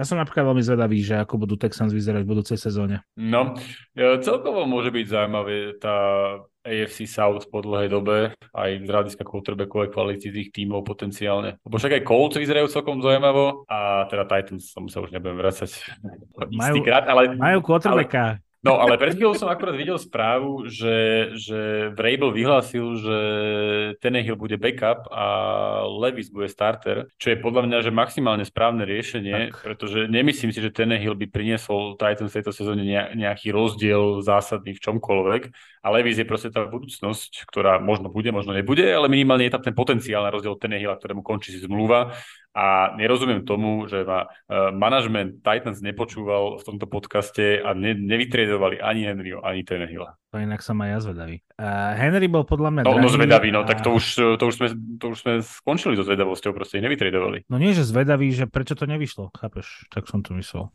To by, to by aj mňa zaujímalo teda. No podľa mňa... Ten, podľa, podľa mňa, ten... Henry, Henry bol drahý a podľa mňa Hen toho nikto nechcel. Podľa mňa oni Henryho nechceli vytredovať, si myslím. A v prípade Tenehila možno aj chceli, len on sa zranil vlastne tesne pred tým deadlineom, nie? Ale tak nie nejako výrazne, nie? Mm-hmm, to je pravda. Svalové. No v každom prípade je to podľa mňa z ich pohľadu akože dosť škoda nezískať kapitál ani za jedného z nich. Takí Jets napríklad boli úplne, že tutovka na to, aby išli. Jasné, aj Vikings. Je to proste, že nepohyblivý quarterback, ktorý mu je, je v podstate stará škola, tak ako Aaron Rodgers, na ktorého to celé stavili tento rok a, a zlepšenie oproti Zekovi Wilsonovi a kýbel zemiakov. Čiže to, to som prekvapený eh. napríklad, že do toho nešli. Už sa ma to nezlepšuje? Mám poznámočku, neboj sa. Dobre, dostaneme sa. Vieš, kto sa zlepšuje ale? No povedz. Obrana Ravens. Tak tá sa nezlepšuje, tá už dosiahla absolútny vrchol kvality. Nedosiahla. Podľa mňa ešte bude lepšia. to sa dá ešte? Ty brďo. Akože mne bolo fakt, že ľúto Sietlu. Hmm. Som zároveň trošku sklamaný z útoku Sietlu, ale podľa mňa reálne, že ten tým proti dobrým obranám naráža na limity Gina Smitha. Že tak, ako mu ten minulý rok vyšiel, tak tento rok, tento rok asi nie... To sme aj hovorili, že nie je schopný vlastne už produkovať ten štýl hry, ktorý ich v Lani dostal do playoff ale teda tá obrana, to bol, to bol že keby, keby Seahawks útok podal porovnateľne dobrý výkon ako obrana Ravens, tak by sme ich mali v kategórii playoff zápasy, lebo fakt, že ten výkon defenzívy Ravens, mm. ja som bol byť. hotový. Úplne hotový. No ja to musím povedať úplne presne to isté, čo som hovoril pred dvomi týždňami, že normálne by som sa do bodky zopakoval, keď sme hodnotili zápas, keď hrali Ravens Lions. Aj sú podobné výsledky. Inak proti Lions Ravens vyhrali 38-6 a proti Seahawks 37-3. A presne som hovoril, že vlastne nebuďme zlí na Lions, lebo, lebo Ravens vlastne im dokonalo vyšiel zápas aj v útokovej obrane. Mhm. A keďže to idem hovoriť už druhýkrát, tak neviem, či to je iba o tom, že im niečo dokonale vyšlo, ale naozaj tá kvalita je, je neuveriteľne vysoká momentálne. Je to extrémne komplexný tým v útokovej obrane, majú všetko, využívajú všetko možné. Jackson hrá v totálnej forme. Myslím si, že je vidieť to, čo sme hovorili na začiatku sezóny, že ten spôsob, akým budú hrať a ako ho budú využívať, bude oveľa viac eh, komplexnejší a menej sa to bude spoliehať na jeho skremblovanie a, a extrémne mi to funguje zatiaľ. Proste Ravens sú momentálne najlepší tým NFL. No ja som si pozeral napríklad, že v tomto zápase Lamarov ten passing chart a za, za vlastne ma prekvapilo, že uh, je to jediný quarterback, ktorý nemá interception z prihrávok do 10 yardov, A nielen, že interception nemá. ale že vlastne On- všetky skompletoval, ne? Áno, on skompletoval všetkých 16 pasov do 10 yardov a je to vlastne jediný quarterback v tejto sezóne, ktorý, ktorý toto dosiahol v zápase, keď mal aspoň 10 prihrávok. Že veľmi múdro, ak, preráb, ak prerábaš, veľmi múdro, ak prerábaš quarterbacka z behovej zbrane na pásovú zbraň. Inak veľmi podobná situácia, ako, eh, nie je úplne rovnaká, ale veľmi podobné to je ako keď začínal v lige Russell Wilson, že tiež on bol vlastne dual threat, veľmi všetci chválili tie jeho nohy, ale reálne sa z neho ten špičkový, elitný, neviem aký fantastický quarterback, ktorý vyhral napokon aj Super Bowl, stal v čase, keď začal byť pásovým quarterbackom a že teraz niečo podobné začína robiť Harbo aj s Lamarom a robí to veľmi múdro, že netlačí ho do nejakých veľkých bomb, aj keď už naozaj si to tí Bengal, eh, pardon, Ravens môžu dovoliť, lebo majú už tam tie zbrane, ale hrajú naozaj ten svoj disciplinovaný futbal, disciplinovaný útok cez krátke prihrávky, čo sa mi strašne páči, cez behy, uh, Gus the Bus, Edwards je výborný. A v tomto zápase ešte, to ma tiež inak šokovalo, že vlastne, že ten nováčik Keaton Mitchell, že mal plus 108 rushing yardov over expected, že to je neuveriteľné číslo. Mhm. To, to, to teda. Že vlastne No. na deviatich carries a je to najviac v podaní running backa v jednom nebola tam- zápase od roku 2020. Mhm, ale tam asi bola nejaká, veľk, nejaká ranová, Jasné, ranová big play. jasné. No, lebo to potom strašne skresluje, keď Aj- na jednom rane Aj 60 yardov. 2020 Ronald Jones, čo tam je plus 110, tak to bolo to, že on, to bolo ešte za Bradyho, on z vlastnej jedno- alebo dvojjardovej línie dobehol do touchdownu behom. No, to potom, to potom vlastne o ničom nevypoveda, lebo to akože skresluje, ale jednoznačne ako keby vydarený zápas aj po zemi. No. A k tomu prirovnaniu Jackson a Wilson, ja tam vidím jeden zásadný rozdiel, že Áno. pri Wilsonovi to podľa mňa tá zmena nastala preto, lebo sa to proste inak nedalo, že ten jeho pokles výkonnosti a pokles možností bol proste taký rapidný, že, že ho museli prerobiť, si myslím ja. Ale v prípade Jacksona to nie je o tom. Podľa mňa Jackson ešte nie je v tom, v tom bode, že by jeho pohybové schopnosti a jeho schopnosť kremblovať a, a bežať upadali, ale je to skôr ako keby, že ešte na vrchole jeho síl uh, pri, prišla táto zmena smerom keby komplexnejšej verzii Jacksona. Dobre, ale podľa mňa, že to vekovo sú na tom absolútne identickí. Však v čase, keď Wilson vyhral Super Bowl, to bol aký rok? 2014-15? Vieš, že to bolo pred 8 rokmi. Keď má teraz No, Russell Wilson, tak to si teraz kúknem. Keď má teraz Russell Wilson 34, pred 34. 8 mal 24, 26 no. a ty budem, budem mať 26, uvidíš.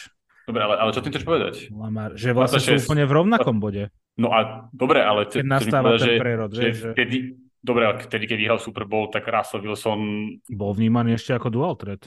No jasné, však áno, Tam však, bol ten prerod, ale už, už viac, ale ja už viac myslel- otlačili do hádzania. No áno, ale ja som to pochopil tak, že ty máš na mysli, že ako keby teraz Russell Wilson je, je ako keby tlačený viac do hádzania a uberá Teraz na nemá na pohybe. výber. To, tá, No, tak ja som na toto rozumiem. reagoval. Nie, nie, Na nie, toto nie. som reagoval. Ja som OK. hovoril, že o Sietli, že keď bol on v Sietli a keď prišiel do ligy, tak bol No dobre, ale- dual threat, ktorý je hlavne nebezpečný kvôli nohám, ale reálne hviezdou sa stal až keď začal hra- hádzať. Ja si to až tak nepamätám, že či, keď, že či pred tým vekom 26 rokov, o ktorom sa bavíme, Russell Wilson bol až tak behový running back ako Lamar Jackson, to si, Dual to si threat, dual nepamätám. threat. Ta, no tak, vieš, Ale- tak, tak dobre, behový dual ako threat- Lamar nebol nikto. Dobre, ale dual threat je, to je, Michael dual Vick. threat, dual threat je polovica NFL, to je, že, že uh, Lamar Jackson je stále dual threat, že to není správne pom- pomenovanie. Akurát Jackson pred týmto, pred touto sezónou pre mňa bol viac nebezpečný nohami ako rukou. Že to je, to je ako keby ten rozdiel. Že áno, čak, asi sa bavíme o tom istom. Uh, hej, ale vieš, že Lamar Jackson bol po Mikeovi Vickovi po veľmi dlhej dobe proste naozaj, že dual track quarterback, ktorý bol extra trieda v NFL. Že to dlho nebolo. Dnes, dnes máš naozaj, že v každom drafte... Podľa mňa, to- podľa mňa v dnešnom, dnešnom roku, keď sa bavíme, dual threat quarterback už nemá ako keby mm, význam toto pomenovanie, lebo vlastne treba, lebo áno, presne, treba, treba skôr pomenovať tých, čo nie sú dual, dual threat quarterback, že, že to už v dnešnej dobe je každý špičkový, vieš, sober Mahomesa, Elena, to sú, to sú, proste všetci sú toho schopní, niektorí viac, niektorí menej, ale, ale proste to, to není už, že, že poky pasery, Mm. to, to už A potom sú zero threat quarterbacki ako Zach Wilson.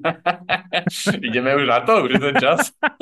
Ja ešte k obrane mám jednu vec. Napríklad, koľko fantastických mien je v defenzíve Baltimoru a v tomto zápase sa mi neuveriteľne ľúbil Calvin Noy. Dva saky, dva quarterback hity, dva solo tackly a jeden tackle for loss. Se starý veterán prešiel proste viacerými organizáciami a vyzeral fantasticky v tej obrane. A že vlastne pred týmto zápasom boli, boli, boli Ravens druhý v počte umožnených yardov, eh, prvý v počte bodov, ktoré pustili súperom, v yardoch na, zápa- na hru a v sekoch, že to je neuveriteľné. To je fakt, že najlepšia obrana a v NFL, ak nie je, že úplne najlepšia, tak podľa mňa, že top, top 3. Asi s Clevelandom. Práve No. som povedal, že, že No. v tejto sezóne Ravens a Browns, čo ešte, keď to bereme do úvahy, uh, obranu Steelers a aj vlastne obrana Bengals je, je solidná, tak to je teda iná obranná divízia. Ale k tej obrane, že ona je, ona je špičková nielen v rámci sezóny, ale akože historicky. Uh, že oni Áno. momentálne dovolujú 1,1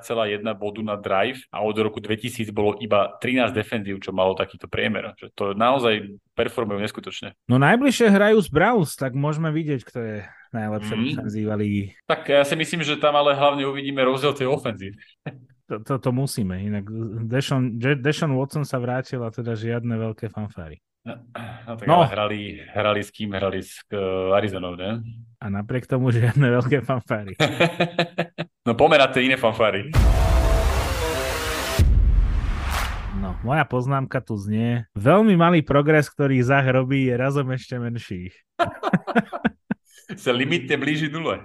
Beriem späť svoje slova o malých progresoch eh, bezvýznamných quarterbackov, lebo to, čo podľa mňa v zápase Chargers Jets predvádzal Zach Wilson, je podľa mňa za hranicou akejkoľvek tolerancie. A keď tam dávali, keď tam dávali prestrihy na Roberta Saleha, ktorý si nechal zaraz bradu, asi verí, že dojde do playoff, tak, eh, tak akože ja, ja som normálne čítal z jeho očí, že ja debil som nezobral nikoho eh, na trade deadline, ja debil som nešiel po quarterbackovi, ja som idiot, teraz mi to bude Ale ja- na oči. Neverím tomu, že po niekom než. To, ja, ja, ja to, to mi príde, buď naozaj to majú vyrátané tak, že, že ten Rodgers tam je za 3 týždne naspäť, alebo mi to príde ako úplne naivné šialenstvo. Videl si to objatie s Dervinom Jamesom po zápase? Videl, videl. Kde sa ho pýtal, že kedy sa vrátiš a on, že daj mi ešte pár týždňov. No, však to, to, to mi príde ako jediné vysvetlenie, že tam nebudú brať tretieho quarterbacka do, party, do partie, keď vlastne Rodgers sa vráti za 3 týždne, ale ja neviem, že či to je reálne, ale tak však uvidíme. No, v ďalšom zápase, ktorý si rozoberieme, uh, videli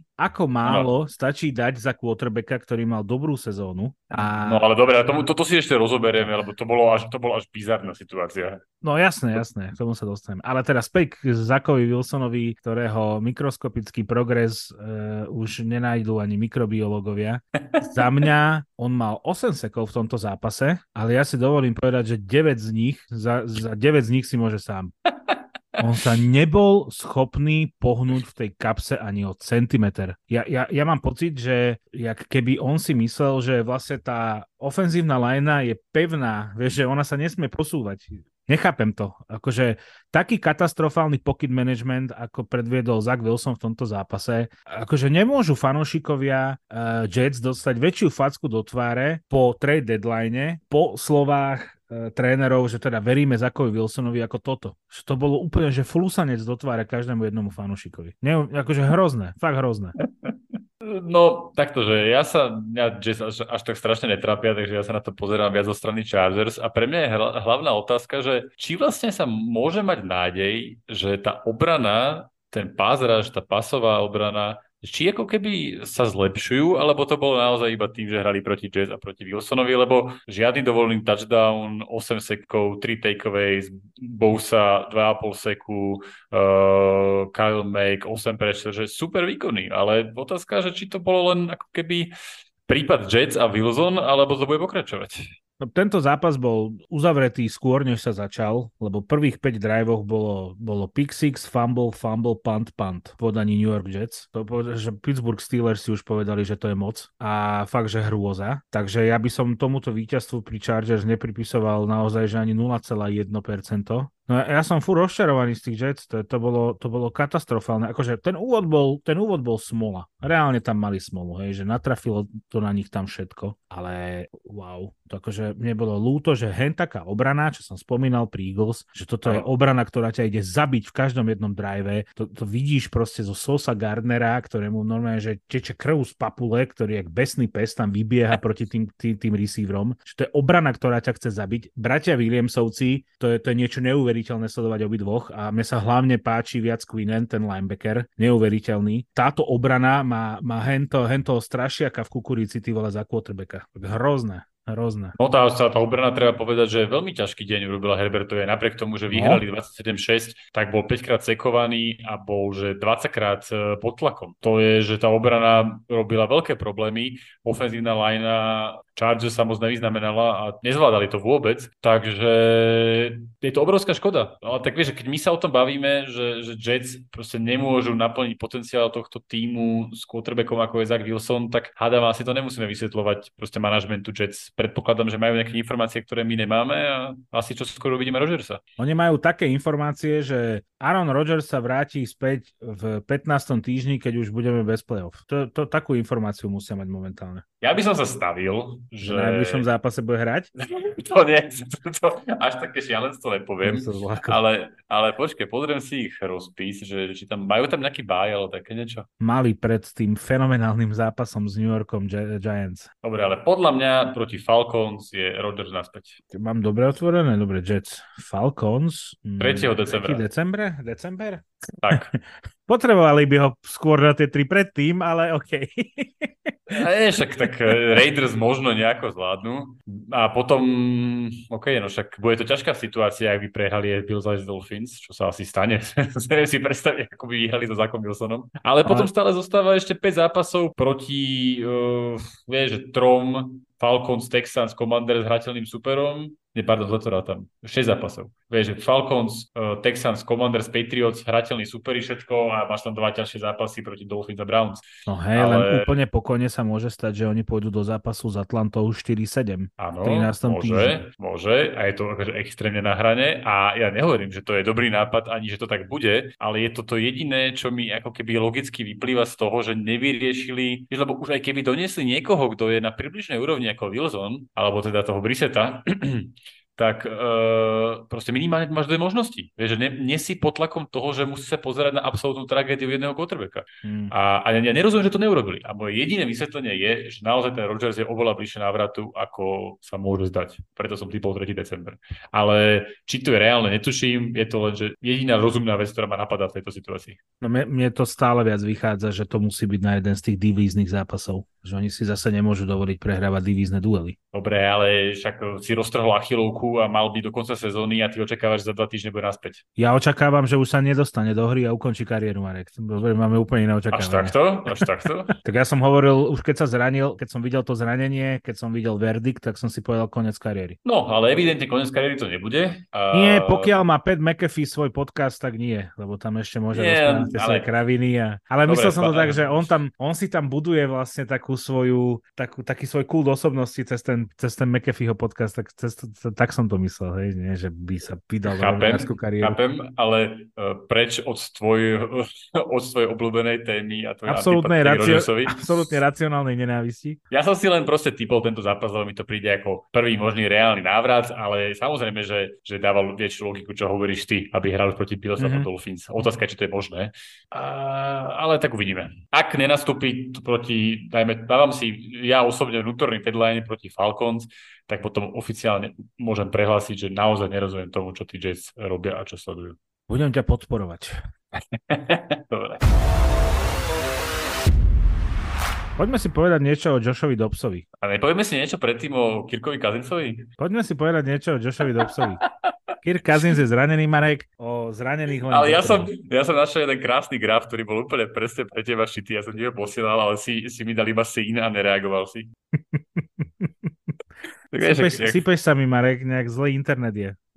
Skús niečo, skús niečo povedať? Mm, musí, musíme tomu, to vypnúť, musíme to vypnúť. Poďme k tomu Dobsovi, ja si tento graf uložím a v najlepšiu možnú chvíľu uh, ti ho ešte, ešte, ešte No poď, uhádol si lotériu s prvým trénerom odvolaným, máš zelenú, môžeš mi to chrstnúť no, do tváre. Tento graf iba hovorí o kumulovanej ofenzívnej EPA Vikings, ktorá tak akože postupne až rapidne klesá od roku 2012 do roku 2018. A bude, keď uh, Kirk Cousins, tento možno trochu podceňovaný quarterback zo strany Maťa, príde do, do Minnesota, tak ra, rapidne začne rásť od roku 2018 až do roku 2023.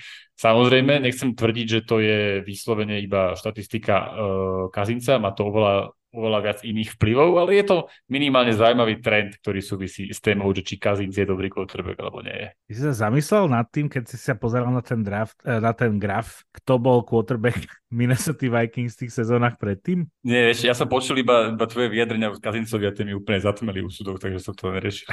Lebo tam bol že Teddy Bridgewater, Case Keenum a to sú ešte akože tie čerešničky, 49 tisíc ročný Však Brett preto som, preto som dal disclaimer, že tam vstupuje veľa iných faktorov. A môj mil, miláčik, podľa mňa, to ani nevieš, kto je, Christian Ponder. To podľa mňa ani nevieš, kto je. To úprimne neviem. To je quarterback, ktorého draftovali, keď sa nemýlim, v druhom kole. A ešte má len 35 a už dávno je akože retired. Čiže takýto bombastéri hádzali predtým, než došiel Kirk Cousins, tak áno, aj Kirk Cousins môže vyzerať ako dobrý quarterback pre nejakú frančízu. No poďme k tomu Dobsovi. Poviem ti dve zaujímavosti, ktoré ma šokujú a nemajú nič spoločné s futbalom. Dobre. Určite si sa niekedy zamyslel nad tým, prečo Dobbs nemá vlasy a obočie. Čo nezamýšľal, takto, že zamyslel, ale veľmi krátko, mysl, povedal som si, že to bude asi nejaká choroba a ďalej som Hej. to neriešil. Je to alopécia, je to autoimunitné okorenie, pri ktorom človek stráca vlasy. Strašne. Ano. A Joshua to, Dobbs... má aj, to má aj John Joe Shelby, že?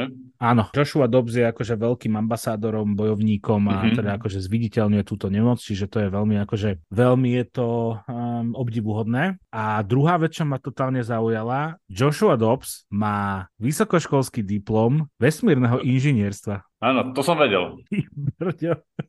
to som fakt netušil. Áno. No, že bol nejaký článok, že aj hráči NFL, aj ľudia v NASA ho obdivujú. Že, to, akože to je taká, tak nespojiteľná akože skupina, skupina ľudí, alebo skupiny ľudí. Tak možno mu jeho naštandardné kognitívne schopnosti pomohli zvládnuť zápas za tým, e, kde ani nepoznal e, svoju ofenzívnu lineu a absolútne s nimi netrénoval. Lebo ja som reálne videl videa, ako ne, neviem, že či to bolo vytrhnuté z kontextu, ale kde reálne na, na sideline mu tí, tí linemeni proste ukazovali, že, že teda si trénovali to predanie lopty a Vyzeralo to, ako keby sa fakt prvýkrát stretli. Ja som čítal také, že prvé momenty, ktoré nastali, že on došiel do, do kabíny a že došiel za ním Garrett Bradbury, čo je center a sa mu in, akože on sa mu iniciatívne pozdravil, že čau, ja som Garrett, a on, že ahoj, ja som Josh Dobbs. A vlastne, že Joshua Dobbs nechápal, že prečo prišiel nejaký lineman za ním a on po, potom pochopil, že to je center a že teda oni sa asi budú dosť často stretávať a že ich, ich spolupráca je veľmi dôležitá. A druhý úsmevný moment bol, keď O'Connell na tlačovke po zápase sa ho pýtali, že či si uvedomuje nejakým spôsobom to, že to bol vlastne špeciálny zápas pre Joshua Dobsa. A on, že no to áno, že po trade vyhrať prvý zápas je vždy veľmi dôležité. A že nie, to, že on je local kid. A, a na to povedal O'Connell, že no, tak vidíte, ja ho poznám od pondelka a toto som fakt nevedel. že on vlastne vôbec netušil, že on vyrastol 30 mil od, od toho štadiona. Mm. Že strašne úsmevné okamihy. Poďme už teda konečne k tomu, o čom to celé je. A nie Podľa si povedal že... všetko, už netreba dodávať nič. Okrem alopécie a, a vysokoškolského titulu z vesmírnej, vesmírneho inžinierstva, že tento človek, čo predviedol na nohách, takto, že on vôbec nebol starting quarterback v tomto zápase, konečne si mal zahrať nováčik Jaren Hall a zranil sa a teda musel nastúpiť Joshua Dobbs, ale to, čo predviedol Joshua Dobbs, jasne, videli sme tri fumble, e, e, z toho dva stratené, hej, môžeme sa baviť aj o týchto veciach, ale tá otočka, ktorú režiroval on hlavne na svojich nohách, ten jeden rán, kde tam vyš, ušiel nejakým trom, štyrom skladkám a napokon to dotiahol do prvého dávnu, neviem, či to nebolo na treťom dlhom alebo dokonca na štvrtom dávne, akože ani v najlepšom sne som nečakal, že tento quarterback bude mať takýto prvý zápas za Minnesota. No, bolo to brutálne. Bolo to tiež veľmi veľký zážitok pre mňa. Bol aj ten záverečný ten záverečný obrad, aj celý tento príbeh s tým Dobsom. Vlastne treba povedať, že Dobbs uh, režíroval uh, game winning drive, keď Vikings mali winning probability už 13,3%, že to už boli naozaj ako keby ťažké situácie a presne, ak si hovoril, niektoré tie scramble, ktoré predvádzal, to bolo akože úžasné a na top úrovni v rámci, v rámci aj tých najlepších scramblujúcich quarterbackov. A, a celkovo mám pocit, aj som čítal také komentáre na jednak jeho akože aj schopnosti, ale aj celkovo takú osobnosť, že on je proste taký, taký hráč, ktorý, ktorý sa proste nevzdáva a dokáže potiahnuť ten tým evidentne aj improvizáciou, keďže asi nepoznal úplne gameplan, keďže nepoznal ani svojich spoluhráčov Mm-hmm. A to isté mám pocit, že aj v tej Arizone, že, že, tá, že my, presne si to hovoril už asi dvakrát po sebe, že, že tá Arizona ako keby furt, e, proti, aj, keď sú, aj keď boli 1-7, tak stále v tých zápasoch vyzerali, že dokážu možno poraziť oveľa silnejšie týmy, tak e, možno to bolo naozaj do veľkej miery zásluha do psa. Absolút, s týmto súhlasím. Inak ja to nechápem, že kde sa to v ňom nabralo, lebo jednak on bol akože dosť cestovateľ, v Pittsburghu sa na ihrisko takmer vôbec nedostal, on potom si prešiel uh, Titans, teraz bol v tejto sezóne v, v Clevelande Browns, ktorí ho vymenili počas training campu, čo je, čo je nonsense. On dokonca hovoril v nejakom rozhovore, že on si nevybalil, že on proste posledné tri mesiace nemá vybalené, že on žije proste, že straight out of suitcase, že on si, on si ani nevybalil proste žiadne prádlo, lebo vedel, že bude asi cestovať, zmieril sa s tou pozíciou toho backupa, ale on nikdy, nikde nejakým spôsobom nezaujal ničím výnimočným, až výnimkou je táto sezóna proste za Arizonu. Ja, ja ti k tomu poviem iba toľko, že momentálne... Podľa mňa inak, Maťo, dôvodom je to, že ho nikdy spoluhráči nemali radi, lebo Jimmy začal rozprávať niečo o astrofyzike a ich to dosť nudilo. To poznám, lebo ja keď začnem rozprávať o projekte Apollo, tak aj priateľka odchádza preč. Ale nie, že ja sa teraz pozerám na schedule Vikings a oni majú Saints, Broncos, Bears, Raiders a potom Bengals. Dobre, to nerátam. Ale najbližších 5 zápasov, 4 zápasy, pardon, sú také zápasy s tým, že musíme brať do úvahy, že Vikings majú teraz 4 výhry po sebe. Že s Joshom, ano, som, ano. keď sa to bude iba zlepšovať, my tu razom máme naozaj, že playoff kaliber tým. No a celkom akože ma baví tento príbeh s tým Dobsom a asi im budeme aj fandiť a teda ten náš neúspešný narratív o one scoring game, ktorý nám už takto pokazili a tak, tak pekne sa to začínalo, tak nahradíme novým narratívom a to je Joshua Dobbs. No ale Joshua Dobbs sa k tomu vrátil, Marek. One scoring game. no áno, len to malo byť opačne. Mali ich prehrávať, že? No, však, ale za, na začiatku to pekne robili, však to však boli koľko?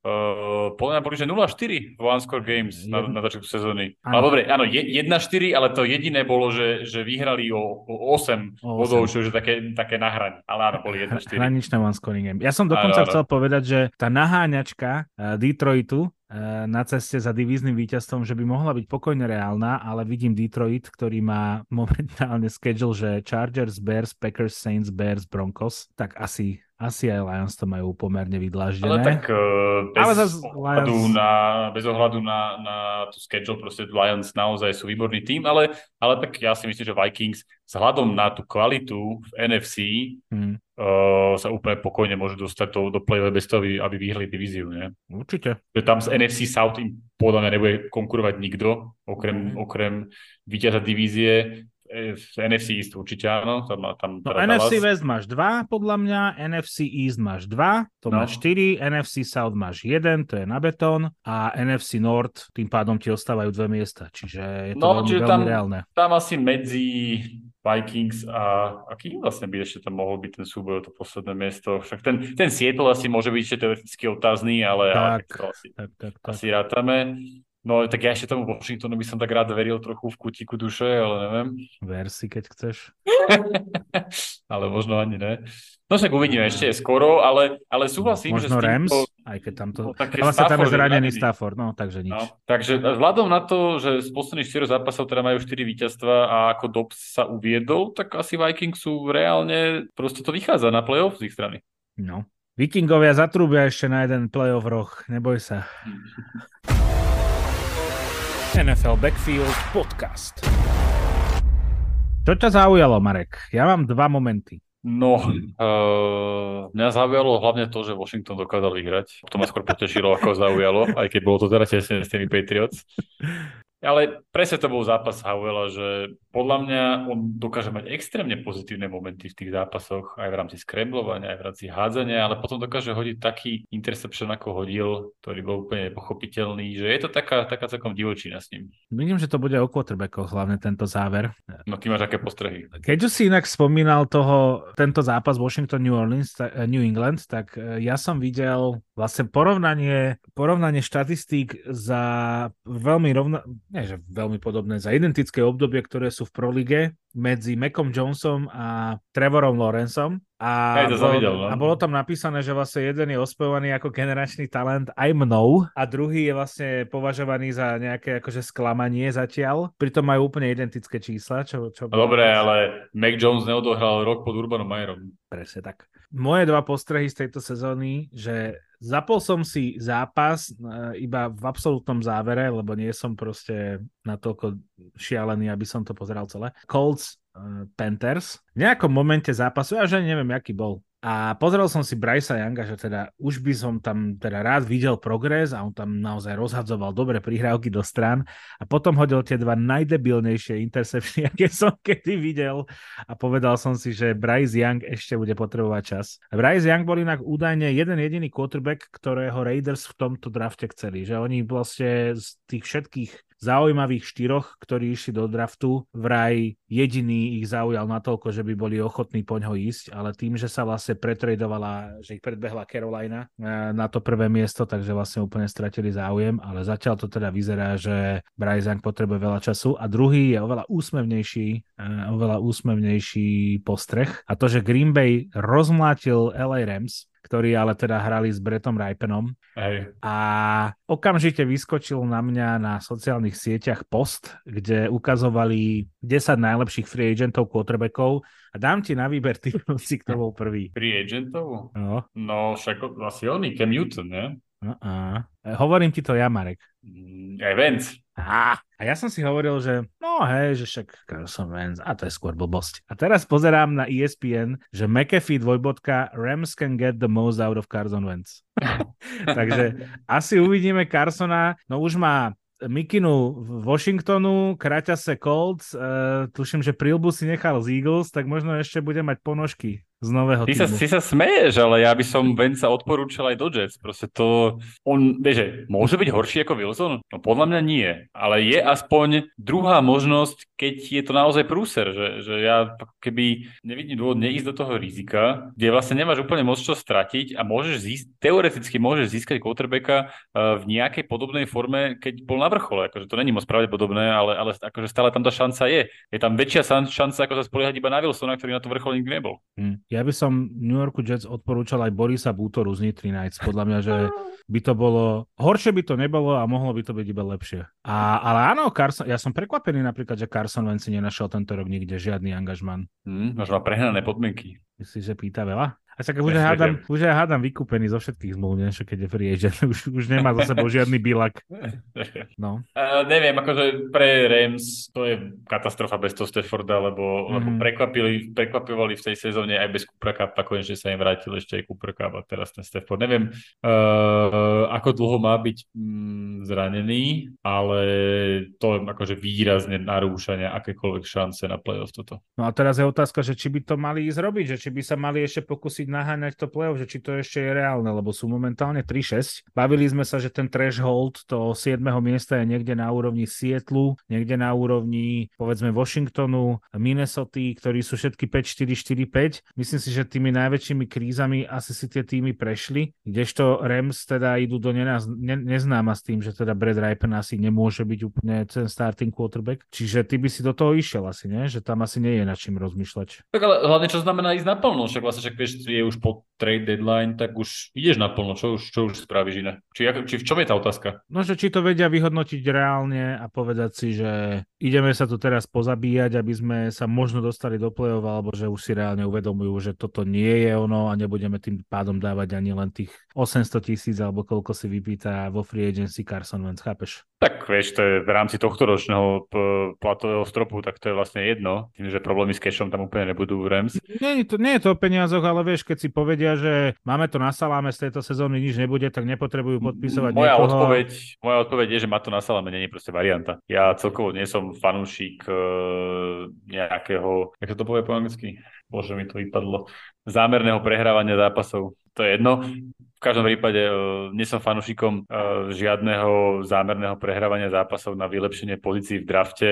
A viem, že, že vo finále to akože môže byť veľmi prospešné pre tým, ale podľa mňa veľa organizácií funguje dlhodobo bez toho, aby malo top, top piky na drafte. Fungujú úspešne bez toho, aby museli prechádzať nejakými veľkými prestavbami. Skôr ako keby naozaj to udržiavanie si tej, tej výhernej mentality a pracovanie s tým týmom naplno podľa mňa dáva dáva zmysel a ako môžeme vidieť, ten draft je tak nepredvidateľná vec, že veľakrát, či vyberáš z prvého miesta alebo z desiatého, tak vlastne to vôbec nemusí robiť žiadny rozdiel v tom, že máš kvalitnejšieho hráča. Súhlasím s tebou, ja som sa akože len pýtal na tvoj názor, že či ísť do toho, či, či to robiť, či to robiť. No, že asi to Jasné, ja, ja nevidím dôvodu, že prečo nie. Jasné. Navyše oni sú na rovnakej úrovni ako Buccaneers, ktorí sú za mňa minimálne skrz obranu akože lepší tým, ale teda boh vie, no, keď dostanú od Houstonu cez 30 je to zaujímavé ešte, ale tá hranica toho tej kvality tímov, ktoré sa dostanú do play-off na strane NFC, bude teda okolo toho 5., 6., 7. miesta výrazne nižšia podľa mňa ako na strane AFC. Áno, áno, to určite. Aj, aj tá konkurencia, že práve teraz sme sa bavili o tom, že kto by mohol byť konkurent v boji o 7. miesto pre Vikings, tak vlastne sme tam moc neprišli na nikoho. Že, no, že tam mimo týchto 7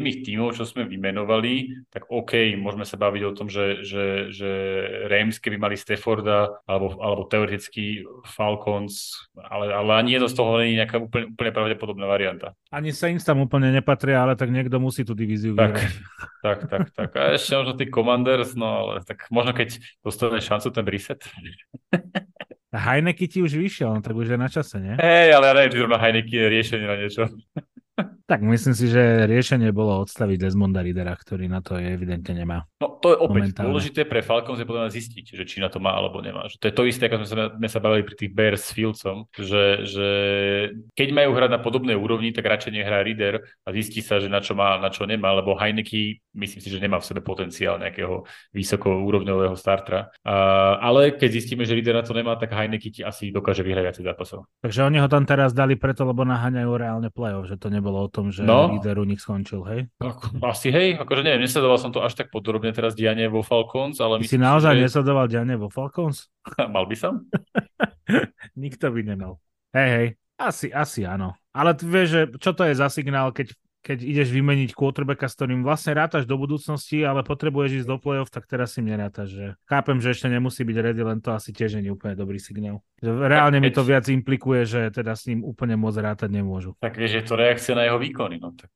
Ale ešte sme niečo nespomenuli, nech sme ešte kompletní, čiže ešte čo nám zostalo? Cleveland Arizona 27 ale to sme spomenuli už predtým, tak, tak tesne. A čítal som, že Kyler Murray by sa už mal vrátiť v zápase mm-hmm. teraz v nedelu proti Falcons. Áno. Za Falcon, za Cardinals hádzal Clayton Toon. To vôbec neviem, kto je. A ešte New Orleans sme nespomenuli, ty vyhali 24-17 nad Chicagom, kde chvíľu vyzeralo, že, že Tyson Bagent môže byť uh, lepšou náhradou Filca, ale potom to tak nakoniec až tak úplne nebolo, lebo mal tam dosť veľa teda chýb, uh, kde dva z jeho troch interceptionov boli naozaj zle. A ty už si mal takú poznámku, že je, na čas, je čas sa začať baviť o Bagentovi. No, tak... A trvala veľmi krátko. Áno, áno, áno, áno, áno. áno. Tak Bears to je, to je, to je asi komplikované byť fanúšik Bears. Ale budú mať dva vysoké piky, tak lebo oni majú miesto Caroliny, tak to by mohol byť zase nejaká príležitosť, ale trošku, trošku sa obávam, aby zase nebrali quarterback. Prečo sa obávaš? Podľa mňa, že to je dosť jasné. Že no tak, lebo to je, to, je presne, to je presne to, čo neurobili Lions. Bolo to správne, že, že netriafali quarterbackom v prvom kole, kým nemali hotový tým, ale radšej si brali, brali proste pozície uh, rozumnejšie, až do, teda, do bodu, keď zobrali v prvom kole running backa a linebackera pár miest od seba, ale bez randy, že, že robili to výborne, že proste budovali ten tým a mhm. nešli do rizika s quarterbackom ešte do týmu, ktorý není hotový, ktorý znásobuje to riziko toho, že sa nechytí. A teraz vie, že keď Chicago už minulo na Filca jedno vysoké prvé kolo a teraz budú míňať ďalšie, že to je stále, a stále ten tým nemajú ready. Čiže ja, ja si myslím, že by to bola opäť chyba to urobiť, ale zase keď, ak by mali druhé a tretie miesto na drafte, tak asi by tomu úplne neodolali tomu pokušeniu. A musíš to spraviť, podľa mňa, vieš, že Caleb Williams minimálne a ešte je tam ten druhý, ten Drake May, či jak sa volá. Tak nemusíš, nemusíš. Vidíš, vidíš že Lions Nemus... to nespravili a nakoniec sa dostali úplne v pohode k Goffovi, ktorý im, im plní funkciu proste veľmi kvalitného quarterbacka, ku ktorému by sa možno nedostali cez tie drafty, lebo tak je to lotéria. Ale Lions neboli nikdy na úrovni 2-3, nie? Či myslíš akože v tomto Boli... drafte? V predposlednom? No, tak, tak, však Hutchinson išiel z dvojky. No, Dobre, Marek, ale tam nebol žiadny quarterback, ktorý by bol okay, aspoň trošku na úrovni kohokoľvek. Je pravda, eh, ale brali... Alebo Filca, alebo, alebo... Ale určite mali ešte v top 5 nejaký výber. Rozmýšľam.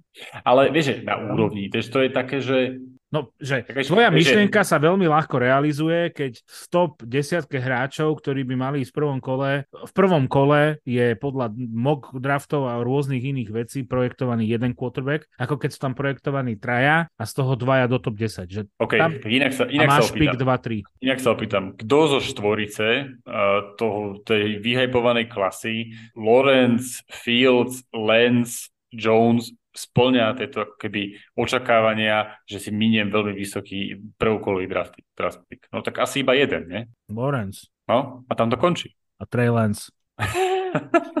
Áno, to je pravda, ten splňa očakávania troch prvých kôl. Tak, presne že vo finále asi nie, keď to prerátaš. Jasné, že to je lotéria, jasné, že to je triafanie, ale keď už máš dvojku a trojku na drafte, povedzme, piky, tak uh, ty si musíš podľa mňa zobrať quarterbacka, ktorý je označovaný opäť raz za nejaký výnimočný ne. talent. Prečo by si musel? Lebo Uro, nemáš uro... quarterbacka a kde ho chceš Počkaj, však urobili by to, lebo by neodolali, ale v pozícii Bears, ktorý naozaj ten tým je ďaleko, ďaleko od dokončenia, tak by som úplne nádherne rozmenil to, to druhé a tretie miesto na, na toľko prvých kôl, že by si z toho postavili celý tým. No a Vikings sa tam nejakým spôsobom pretradujú, zoberú si Caleba Williamsa a budú 20 rokov sledovať povedať, ako ich trhá quarterback, ktorého si oni mohli zobrať. To je ťažko s tebou argumentovať, keď mi dáš ako protiargument úplne vyťahnúť, tu nebudeme hovoriť odkiaľ vec, ktorá má pravdepodobnosť 0,1%.